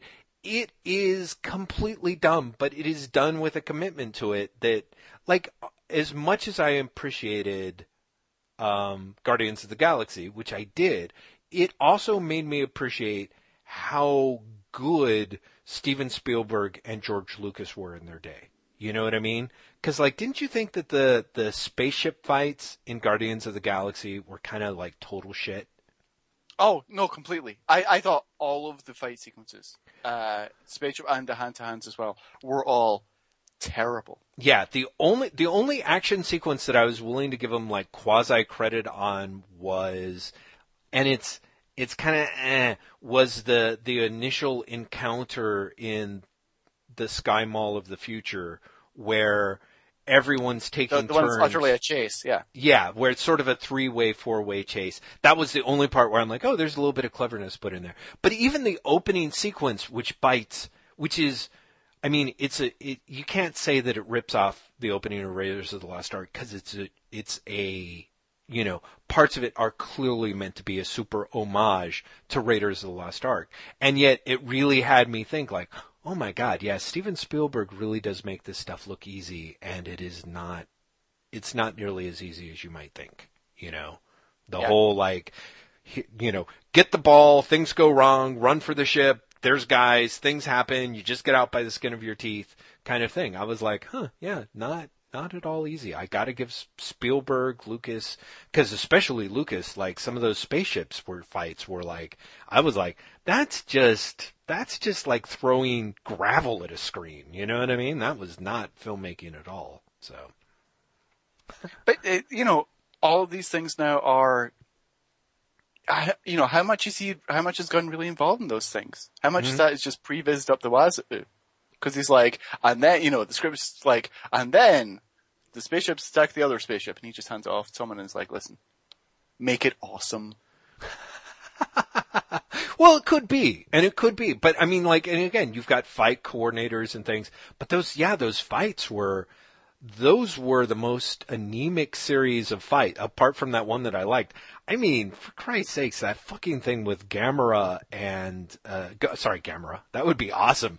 Gamera, Godzilla, and Thanos. No, with Gamora and Amy Pond was the worst. That literally felt like... I went on for so long. Oh my God. I've never seen it. That was the first time where I felt like, wow, this is an entire fight scene created with the commands Control-C and Control-V. You know what I mean? Like, it was just, oh. But, I mean, those characters in general were amazingly flat, weren't they? Oh, they were. They were pretty bad. I mean, honestly, I think that Zoe Saldana is one of those people where I thought her acting was on the not-so-good side. But Karen Gillan had nothing to do. Part of it is she's watching people all the time, but you don't know anything about her. Her motivations change all over the place, and it was just terrible. It was terrible. Yeah. When she says something like, goodbye, sister, I hated you least of all, or whatever, I'm like, oh, well, thanks for the signpost to where something interesting should go, Yeah, it's amazing. Well, but that's just the point where Ronan's like, I'm going to kill Thanos. Do you have a problem? She's like, I will help you. Right. And you're like, okay. Right. Am I actually meant to be upset? Because you've said maybe two lines before this. Right, exactly. That is surprised. And also, her sisters also betrayed Thanos. So, right. Maybe that's a family trait. Well, that's it. Well, of course, the sisters aren't really sisters. But then they're also sisters. So, I don't know. Thanos' sisters, maybe they're backup singers? Because they're not, or his daughters, is the daughter of Thanos. Really daughters. Yeah. Thanos appears in, Avengers 3 or whatever. Yeah. He comes out and he's like, I have the Infinity Gauntlet. And, three women just appear behind him and go, Infinity Gauntlet! Oh, that would be great. Because believe me, if ever there's a character that would look awesome in a sparkling purple rhinestone tuxedo, it is Thanos. Well, no, if it was a purple tuxedo, he'd look like... What did I say? No, you said purple, but I'm saying he is purple. He'd look like he was naked. That would not be a good look. He's wearing a purple jumpsuit, Graham. He's wearing a blue jumpsuit. He is purple. He was barely purple. His suit looked purple in that movie. I'm sorry. Jeff, I was going to say though, yes, back when I asked people for questions on Twitter, and we've been going for an hour and 50 minutes, and we haven't even done any yet. Yep, we have to answer a couple of questions. Well, let me just say, Graham, that's all your fault. Despite the fact that I spent the majority of the time talking all the air out of the room. No, it's totally my fault, because I'm the one who asked questions without even telling you I was going to do it. But we have to answer some questions. Yes, agreed. Let us answer some questions. Have to. Okay. There are people who are wondering where this happened. You're obviously not following at WaitWhatPodcast on Twitter, because that's where I did it. WaitWhatPodcast on Twitter. Join it. Love it. It'll be exciting. We never tweet on it. It's kind of a shame. We're trying to get better at our social media presence. Yeah. And by I really mean Graham, who's awesome. So. I'm trying to Tumblr more as well. And Tumblr is going to get really, really weird. I have to learn. It's great so far. Jeff, that I was going to just start tumbling random music and comics, and Jeff was like, go! So please, give me permission. In fact, everybody go to that Tumblr and dig down to find the Jaws 2 link to the Jaws 2 comic. Is so good, right? That was great. That is the best. Seriously, everyone. If you ever wanted to see Gene Colan and Tom Palmer draw Hookjaw, get on it. It's in color. It's awesome. There's a link to somebody who scanned the whole motherfucking thing, and I want to have their children. So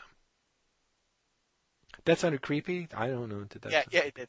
All right. So fire questions. Are you guys going to talk about the Guardians of the Galaxy post-credits thing? Oh yeah. Are we? I don't. I feel like you have opinions on it. I'm weirdly opinionless. My opinions are weird. Like, I don't know why I have the opinions I have. My opinions are, I wish they hadn't done it with that character. I totally see why they did it with that character. Again, spoilers. It's Howard the Duck, everyone. I mean, he makes sense. He was created around the same time. He was created by Gerber, who had a long run doing the original Guardians of the Galaxy. Like, right. I can see the links. But because of Gerber's history with Marvel over Howard, because of Marvel's history with Disney over Howard, it left a really bad taste in my mouth. I can't explain it more than that. I kind of wish they hadn't done it. They have every right to do it. They have every right to do it. I just kind of wish they hadn't. And I think it came from a place of love. It's just, in my brain, it translates into some weird fuck you, and I don't know why. Well, because Howard the Duck is sort of a symbol of, you know, I don't think you want to shorthand it in the very simplistic version of the bad guys won, it is kind of the bad guys won moment. You know what I mean? Disney owns Marvel. Marvel owns Howard the Duck. Steve Gerber is dead, like way too young. I thought it was interesting. Did you see that article that someone posted a few weeks ago where they were talking about their side of sort of Steve Gerber's encounters with Marvel, where they suggested that Gerber was actually somewhat disingenuous about his feelings towards the Duck and how he handled the Duck and blah, blah, blah, blah, blah. Damn it. Shit. Well, then I shouldn't have, I'm going to edit this part out just because that will, I'll have to link to it in my show notes and that'll drive me insane. Honestly, I was kind of like, I appreciated the fact that they, you also had problems with the way they listed the people that they thanked too, right? Yeah, I really do. My problems with that is, actually no, my problems are with the response to it. There's, in the credits for Guardians of the Galaxy, there are 3 sets of creators, credited as created by. So you get, Rocket Raccoon was created by Bill Mantlo and Keith Giffen. Drax the Destroyer, Gamora, and Thanos created by Jim Starlin. Howard the Duck created by Steve Gerber and Val Merrick. Right. And everyone else gets special thanks. And lots of people were like, look at this, they're doing created by, that's awesome. Look at Marvel being progressive.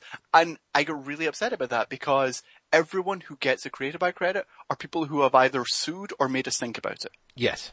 And therefore, there's probably legal reasons why they should do that. Whereas, like, Englehart and Steve Gann, who created the lead character of the fucking film, gets a special thanks. Lee and Kirby, who created the bad guys in the film, you know, get special thanks. Right. Stern and John Buscema, who created Nebula, special thanks.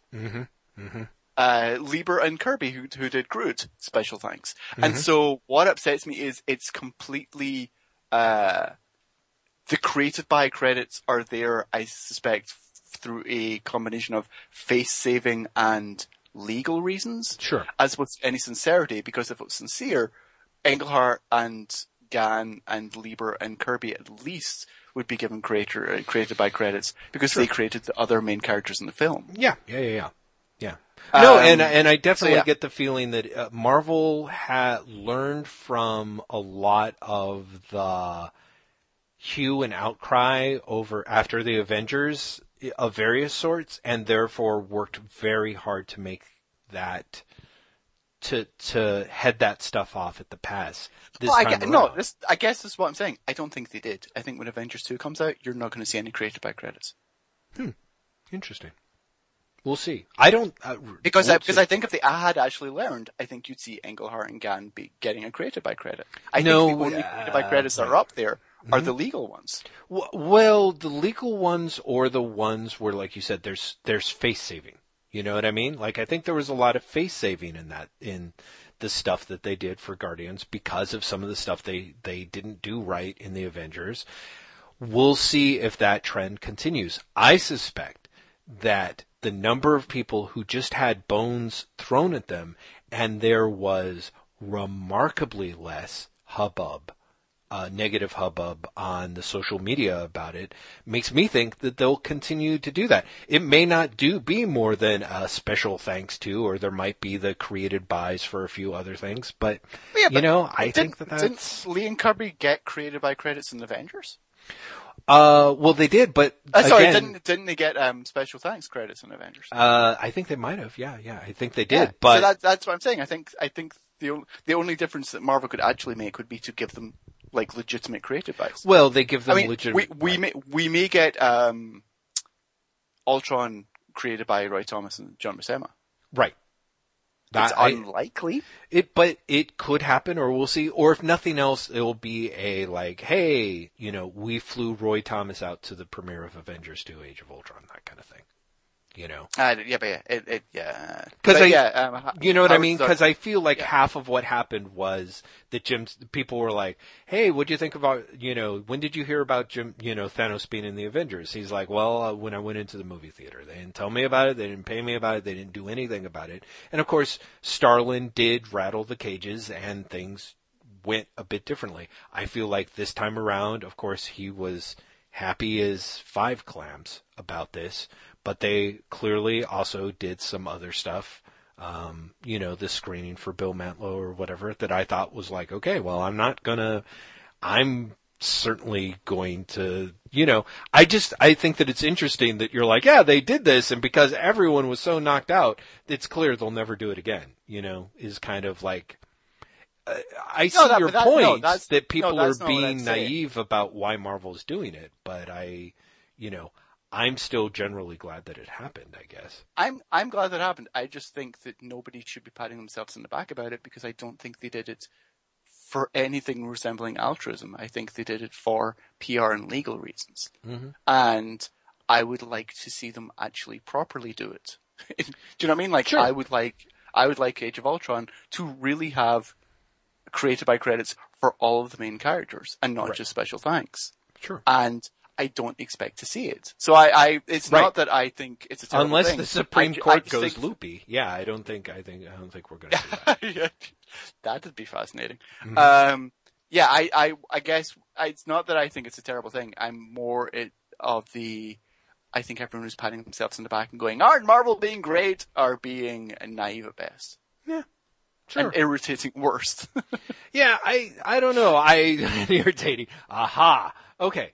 Anyway, so maybe, yes, exactly in that zone of frustration is, I think, where our feelings about the post-credit sequence lie lay in some ways. Dan Turner has a great question just for you. Oh, really? Jeff, did you watch /read Altered States before your last sensory deprivation tank experience? You know, here's a horrible confession. I still have not seen Altered States. Ever since I was a kid. Yeah, I was a kid. I saw the trailers. I always wanted to see it. But the closest I've come to seeing Altered States is I somehow know enough of it to know that AHA ripped off the end of it for their Take On Me video. The end. I think that's all anyone really needs to know about Altered States. Right, exactly. So yeah, Flotation Tank, awesome. Hopefully everyone will be excited to know that when I go up to Portland next, my number one goal behind going to the waffle window with Graham is convincing Graham that he should go and do a sensory deprivation tank. It will never happen. Oh, come on. That freaks me the fuck out. Really? Why? It will never happen. Oh, my God. It freaks me out. It really does. The very concept freaks me out, Jeff. Man, yeah, I gotta tell you. It's not going to happen. Sorry. And I have friends up here who love it. But yes, yeah. Right, exactly. It's not going to happen. Wow, that's amazing. See, who was the person who did the comic strip about it? Lucy Bellwood.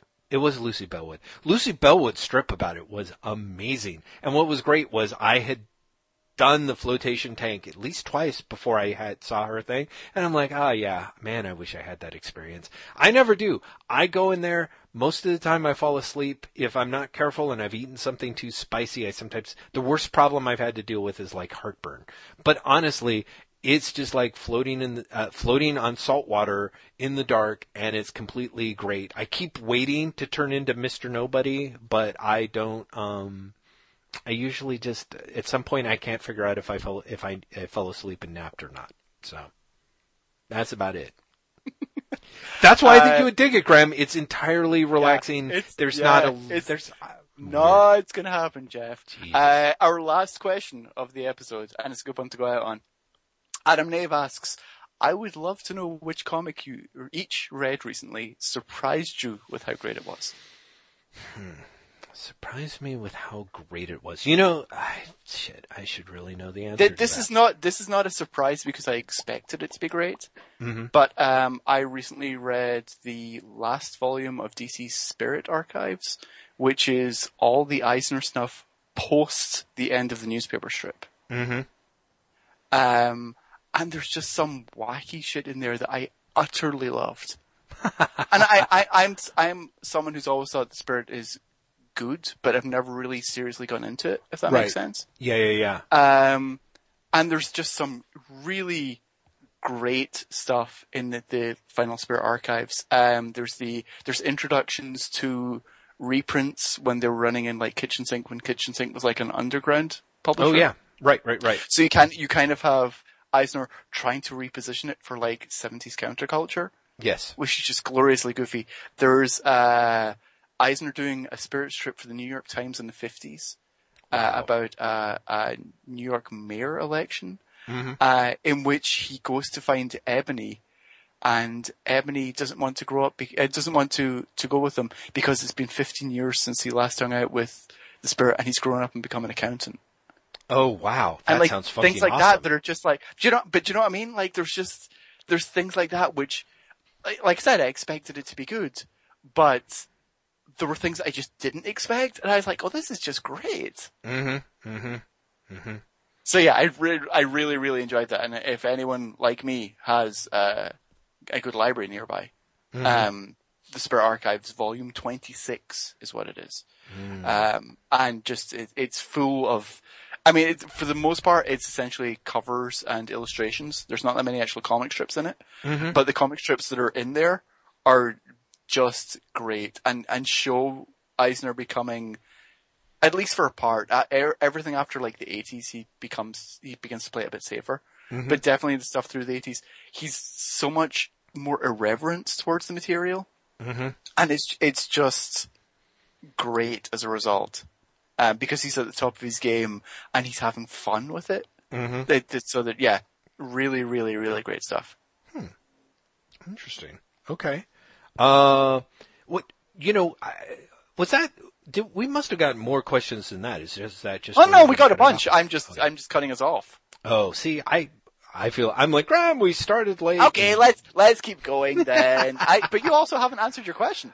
Right. So let me list a variety of them relatively rapid fire. I ended up enjoying What Did You Eat Yesterday, the first two volumes. Interesting, not as much as Antique Bakery, which I adored, but still enjoyable. I should say that a really incredibly pleasant surprise considering the diminishing returns recently, issue 18 of Batman Eternal. Which, honestly, there's parts. You're still getting that, Jeff. Oh, dude, I think I'm in for the long run, which is probably going to be a mistake. Tim Seeley's script has some good points and kind of some he needs some more work kind of thing. But the art by Andy Clark, again, the art in Batman Eternal is all over the map, and so this is the flip side from that fantastic issue a couple of weeks back. Andy Clark is doing art in a sort of very Boland-y style, you know, like just a lot of detail to the faces and really it was just a very enjoyable issue to read. I just loved looking at it. And then it was perfectly paired with a cover by Alex Garner that made it look like a painted pulp, you know. So that I enjoyed that tremendously. Also, Batman, the Jiro Kuwata Batmanga that has been released weekly by DC digitally. I've been frustrated because the first issue was 32 pages for 99 cents and fantastic, and Graham made fun of me after the various things that I poo-pooed for not having enough, for not having anything to say, and therefore mocked me and my affection for Lord Deathman. In the most recent issue, which is the second part of the Dr. Faceless storyline, and I think this is like, I don't know, what issue is this? Issue 5, maybe? It's like 27 pages long, and it's phenomenal.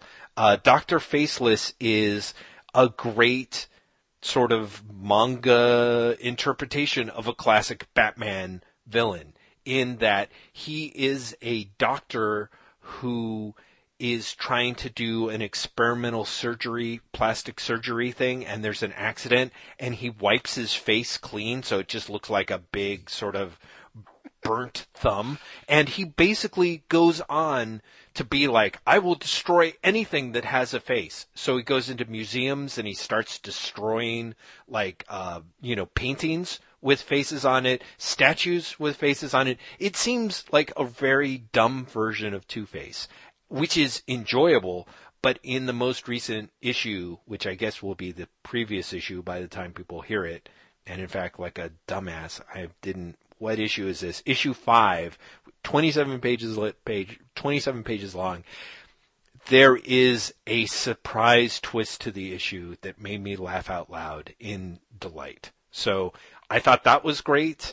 And for non-Batman stuff and non-manga stuff, I read, great is a perhaps too strong a word, but I was very, very impressed and enjoyed Hawkeye issue 19 by Matt Fraction and David Aja. Did you read it, Graham?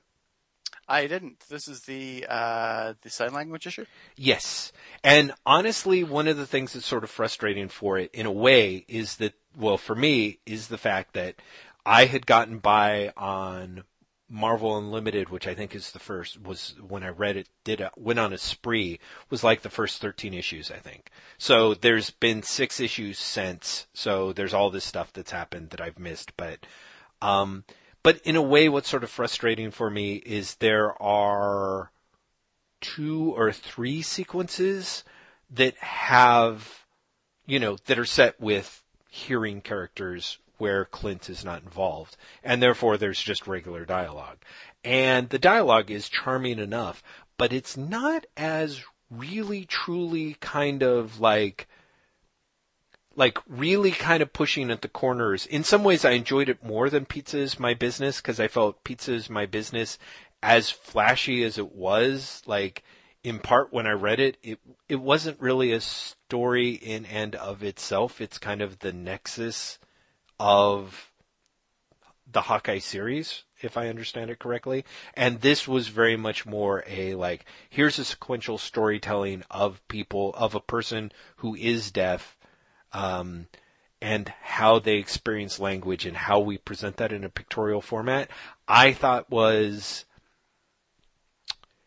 the way that we usually have frustrations with Matt Fraction being clever in the wrong ways, this was definitely being clever in the right ways. I thought it worked very well and was quite enjoyable. So, okay, there we go. See? I wrapped it up. Your mention of Tim Seeley, by the way, reminded me that I'm not sure I'd call it great, but a comic I'm definitely enjoying far more than I expected to is Grayson from DC. Oh, really? DC have sent me the first couple of issues comps, mm-hmm. and it's, I think what I'm surprised about is it's not grim. Mm-hmm. Mm-hmm. I think everything from the, like, he's pretending to be dead and he's undercover investigating filth, it just made me think, oh God, I'm not going to like this book at all. And it's very much the spiritual successor to Grant Morrison's Batman Incorporated, of all mm-hmm. things. And also the plot successor, in that it's right. Dick Grayson investigating Spiral. Right. And so, yeah, I like, this issue starts, the second issue, which just came out this week, starts with, the School for Girls that Cameron Stewart did in the end of the first series. Yes, yeah. Do you know what I mean? And so there's that level of callback, and it's I'm genuinely surprised by how much I'm enjoying it. Oh, that's great. That's good to know. There you go. Mm-hmm. That also fulfills the question. Jordan Smith asks, "Hey, Smitty, stands to reason current sci-fi barrage out of Image will pass. Where do they go for season 2 of the new Image era?" I feel like I just talked too much this episode. I'll jump in, but I feel like if it's not awkward, you should answer that first. Awkward? Well, because you asked the question, so you know. It's awkward because I don't really have an answer. I don't really know where they'll go, to be honest. I think, to be completely cynical, they'll go wherever the next hit comes from that isn't a science fiction book. Yeah, I so feel like that maybe they're going to go in Sex Criminals direction somehow. Right. But yeah, I think that's what it's going to be. I think it's going to be whatever the next breakout hit is. Will be the next wave of Image books. Mm-hmm. Hey, did I tell you? Did you read Low? Did you read Low #1? I did not read Low. I have a complicated relationship with Rick Remender's work, which basically comes down to I always feel guilty that I don't enjoy it, and so I didn't want to expose myself basically to more. I don't get it. Everyone else likes it. Do I just suck? So right, exactly. Like, now's your time, because there's been a little bit of a Rick Remender, like you're supposed to feel guilty for enjoying his stuff now, aren't you? Really? I don't think so. I think it's more people being like, what? Reverse racism? I'm offended. So, I'm not joining in. Okay. Well, fair enough. Yeah, no, I think there's a good call on that. I mean, like, maybe if Brubaker and Phillips' new series, like Fade Out, yeah, the Fade Out. I think, weirdly enough, I think because I remember seeing, like, it's funny, I couldn't think of the name. Yeah, I didn't mean to trick you, but I do remember Brubaker being pissy about the fact that it's called the Fade Out. I did see that. Did you? Graham McMillan, you scamp. All right. I just wanted to make you come across as an overcorrecting. You tricked me. Why? I did. It was a double trick. It's, maybe if that sells a bajillion copies, but I think you're right. I think there's a little bit of clearly everyone's trying to make their way with an exorcism comic. So I don't know. Kind of like, I feel like people sort of want to do a little bit of horror, a little bit of, it seemed like Westerns were big. I don't know. I mean, it would be in a way, it would be kind of awesome if stuff was, at least Sex Criminals is a weird, unique, you know what I mean? It's not really easy to say, like, it's a crime comic. Yeah, but at the same time, so was Saga. I don't know. I feel like we get these outliers from Image, and they're great, and I see lots of people being like, that's selling. Right. And so my fear is that Sex Criminals is going to be the model, and we'll end up with lots of people doing, like, really awkward romantic comedies or relationship comedies. Right. It would be great to see whimsical people doing more whimsical books, but they're truly whimsical. Like, Brian K. Vaughan can do whimsy. Whimsy just seems like such a pejorative, and I don't even mean it that way. You know what I mean? Like, I guess funny. If people can do more humor books, I suppose. I don't know. I mean, how would you characterize? Like, I feel like Saga and Sex Criminals, like, I know what you're saying. I think what's really good about both of them, but I think what makes Sex Criminals work in a way that, in many ways, it doesn't have any right to work, is that it's very true to itself. Right. And so it's ostensibly a comedy.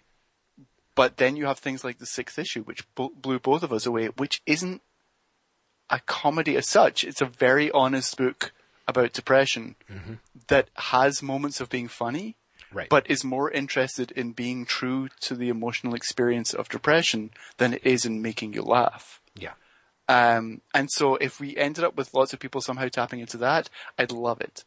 But I don't think that's what happens. I think it's like, if people are going to be like, Sex Criminals is selling, then they're going to be like, oh, wacky, brimping, like, you know, funny variant covers, ha ha ha, and it'll be like taking all the wrong things from it. I think whenever you have a Trailblazer, it's always the wrong things that people take from it. Usually. Did you see that hilarious Kieran Gillen thing from the Alan Moore interview about Watchmen in 1988? Oh, yeah, I did. That you put on where Alan Moore said, in 1988, I bet my arse in 6 months people are going to be done with grim and gritty mature superhero comics. Yeah. Oh, man. Yeah. Wouldn't that be great? Earth 2 wouldn't be great. Yeah. Dan Turner has a question that I think we might have to punt on because it feels either very big or dismissively small, which is, what do you see as problems facing anyone trying to design or build a digital comics reader? Do the big companies have it locked up? And the dismissive thing is, yes, the big companies have it locked up. I honestly think we might have to punt it because I think otherwise we could go on at length about that. It's true. There are some things that I would actually we should come back to it because there's a few things that it drives me crazy that there are features that aren't really being addressed in comics readers currently, and I feel like that could be like, it's kind of that thing of like, so what, it's just me, or else that could be like the big leeway is sometimes, you know. Sometimes usually you have to have a killer app to go with your, you know, PlayStation 2 or 3 or whatever. Sometimes I feel like you've got to have the content in order to be able to make a reader succeed. But I also feel there are things that are being underserved, that features that could actually potentially make a difference. So we'll talk about that next time. Matt Miller asks, and again, this might be one we'll just have to punt or dismiss with a joke. Is the Ape Dawson thing too insider baseball? And I feel like even just explaining that would take a long time. Yeah. We're going to have to punt. We'll have to do a questions part 2 next time. Definitely. Yeah, we will. Yeah. Okay, well, let's end on this question because I do want to try and bring it in under 2.5 hours, Jeff. I do too. Sean Mutsky asks, you already have my question, which is the funniest thing. Do you remember Sean's question that he emailed to us? Isn't it like... It's about Howard the Duck, isn't it? Yes. His question is, isn't it a wasted opportunity that Lloyd Kaufman didn't play Howard the Duck? Now, so what is the joke behind that? I thought that was kind of amazing, but did Lloyd Kaufman do the original voice or like had the opportunity to do a voice, or is it just the fact that it's like James Gunn knows Lloyd Kaufman and it would be great to have him do the voice of Howard the Duck? I took it... God, you're overthinking it. I literally was just thinking that it would be funny to have the guy who did the Toxic Avenger do Howard the Duck. Oh, okay. See, where I was like, what's the meta text of that? You know, so that's probably poor Sean. What is the meta text? Let's look back and see if he did... Yeah, he's not in the original Howard the Duck, so I can tell you that much for free. Yes. Yeah, we'll have to trail it. Which is why, actually, poor Sean, I didn't respond to his damn question in email, and I need to, because, of course, Sean Winsky's like one of the best people ever. But I was like, I don't know. That classic, like, oh, man, I can't fake my way through my reply. I don't know how to respond. So. And on that admission of ignorance. Thanks for underscoring that. I hope you enjoyed it, Graham. That was great. Throw me under the bus. And under that throwing under the bus. Toxic Avenger joke. Come on. I'm including myself in the ignorance. Okay. Fair enough. Damn it. Jesus, Jeff. All right. People, we're clearly coming back to questions next time. So, at WaitWhatPodcast on Twitter. Ask us questions. And we will, I don't know. Punt them, feign ignorance. Yeah, I was about to say, are we cheating on the, you know, people are like, other people are paying good money to ask us questions like 6 months from now. Oh, they totally are. Yeah. Oh, that's what I'm saying. If you just throw open the gates, I'm like, man, we are just totally burning bridges with I didn't even think about that. I suck. Forget that, people. You can't ask us questions apart from people. On that admission of ignorance as well. Holy crap. I really did forget about that. Patreon people, I'm very sorry. I really genuinely forgot. Well, you know what? We'll figure out some way to make it right, people. We'll make sure that all of God's children are served somehow. We'll answer the questions we already have. Maybe we'll ask let the Patreon people know they can all ask one question early. I don't know. We'll figure something out. We're so sorry. Patreon people, you can ask questions that we'll definitely answer. How about that? Oh, yeah, there we go. Go on them. Brilliant, by which I mean horrifyingly tacky, but brilliant. Yeah, I really did forget. I'm really sorry. That is okay. That is okay. I had that moment where you're like, hey, I'm like, I can't say anything. You should have told me. That'd be wait until 3 hours later. Not helping. Yeah. Well, anyway, Graham, do you want to sing us out then? I do. Listeners, first of all, thanks for listening. It's been a fun time this time. You and us, we've had some laughs. We've cried a little. It's been 2.5 hours almost of a beautiful experience that we've shared. Jeff, stop laughing. Sorry. You're ruining my mojo here, Jeff. I'm sorry, man. I'd like to remind you all that even though I've totally just fucked Patreon people, patreon.com/WaitWhatPodcast still exists. Come, give us money, and Jeff will find some way for me to make up for this, for fucking that up. You can also find us, like I said, on Twitter at WaitWhatPodcast.com. We're online on the internet at WaitWhatPodcast.com. Where every week we both do written reviews. Jeff, what is your review this week? I haven't even looked. I haven't posted it yet. I'm running behind again. Yeah, we're going to have to jump off, and I'm going to be writing it tonight and or first of tomorrow. I'm not sure what it's going to end up being. Well, it's always hard on these podcast weeks. I told you before I was writing about this in advance. Yeah, exactly. So it may be very slight, everyone. Oh, and it will. No. Yeah. You know what it should be? It should be the thing we talked about in email. Oh, it's in the Jess Fink book.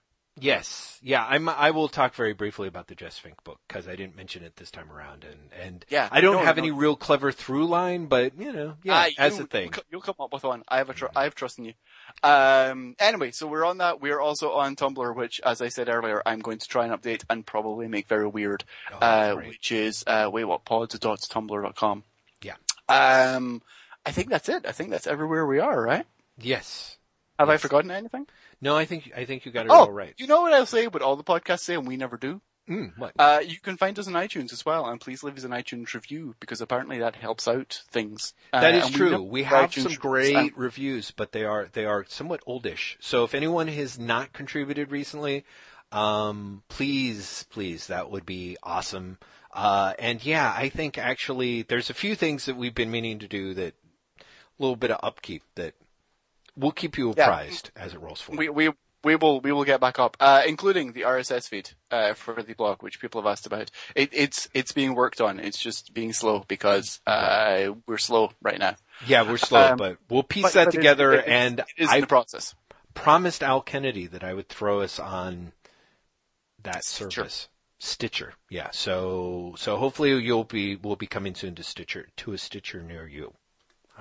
But otherwise, we're trying our best, people. We are. Oh, Graham, here's something I wanted to ask you. The Darkseid War coming from DC Comics and Geoff Johns. I was about to sing us out, you know, Jeff. Oh, you're bringing this up in the last moment. But no, ask away. Is Geoff Johns stealing the war back from Marvel? Oh, you mean with Trinity War and the Darkseid War? Mm-hmm. We can only hope, because if there's one thing superhero comics needs, it's more wars. Yes, indeed. More war in our time. Okay, that was kind of it, because I was kind of like, I guess he's sort of like, they're like, they're not going with the crisis anymore. He's going to try and take the wars from them. Well, we've had a final crisis, Jeff. Well, that is true. I guess you can't really do a crisis anymore. Now it's just under wars. War goes bang.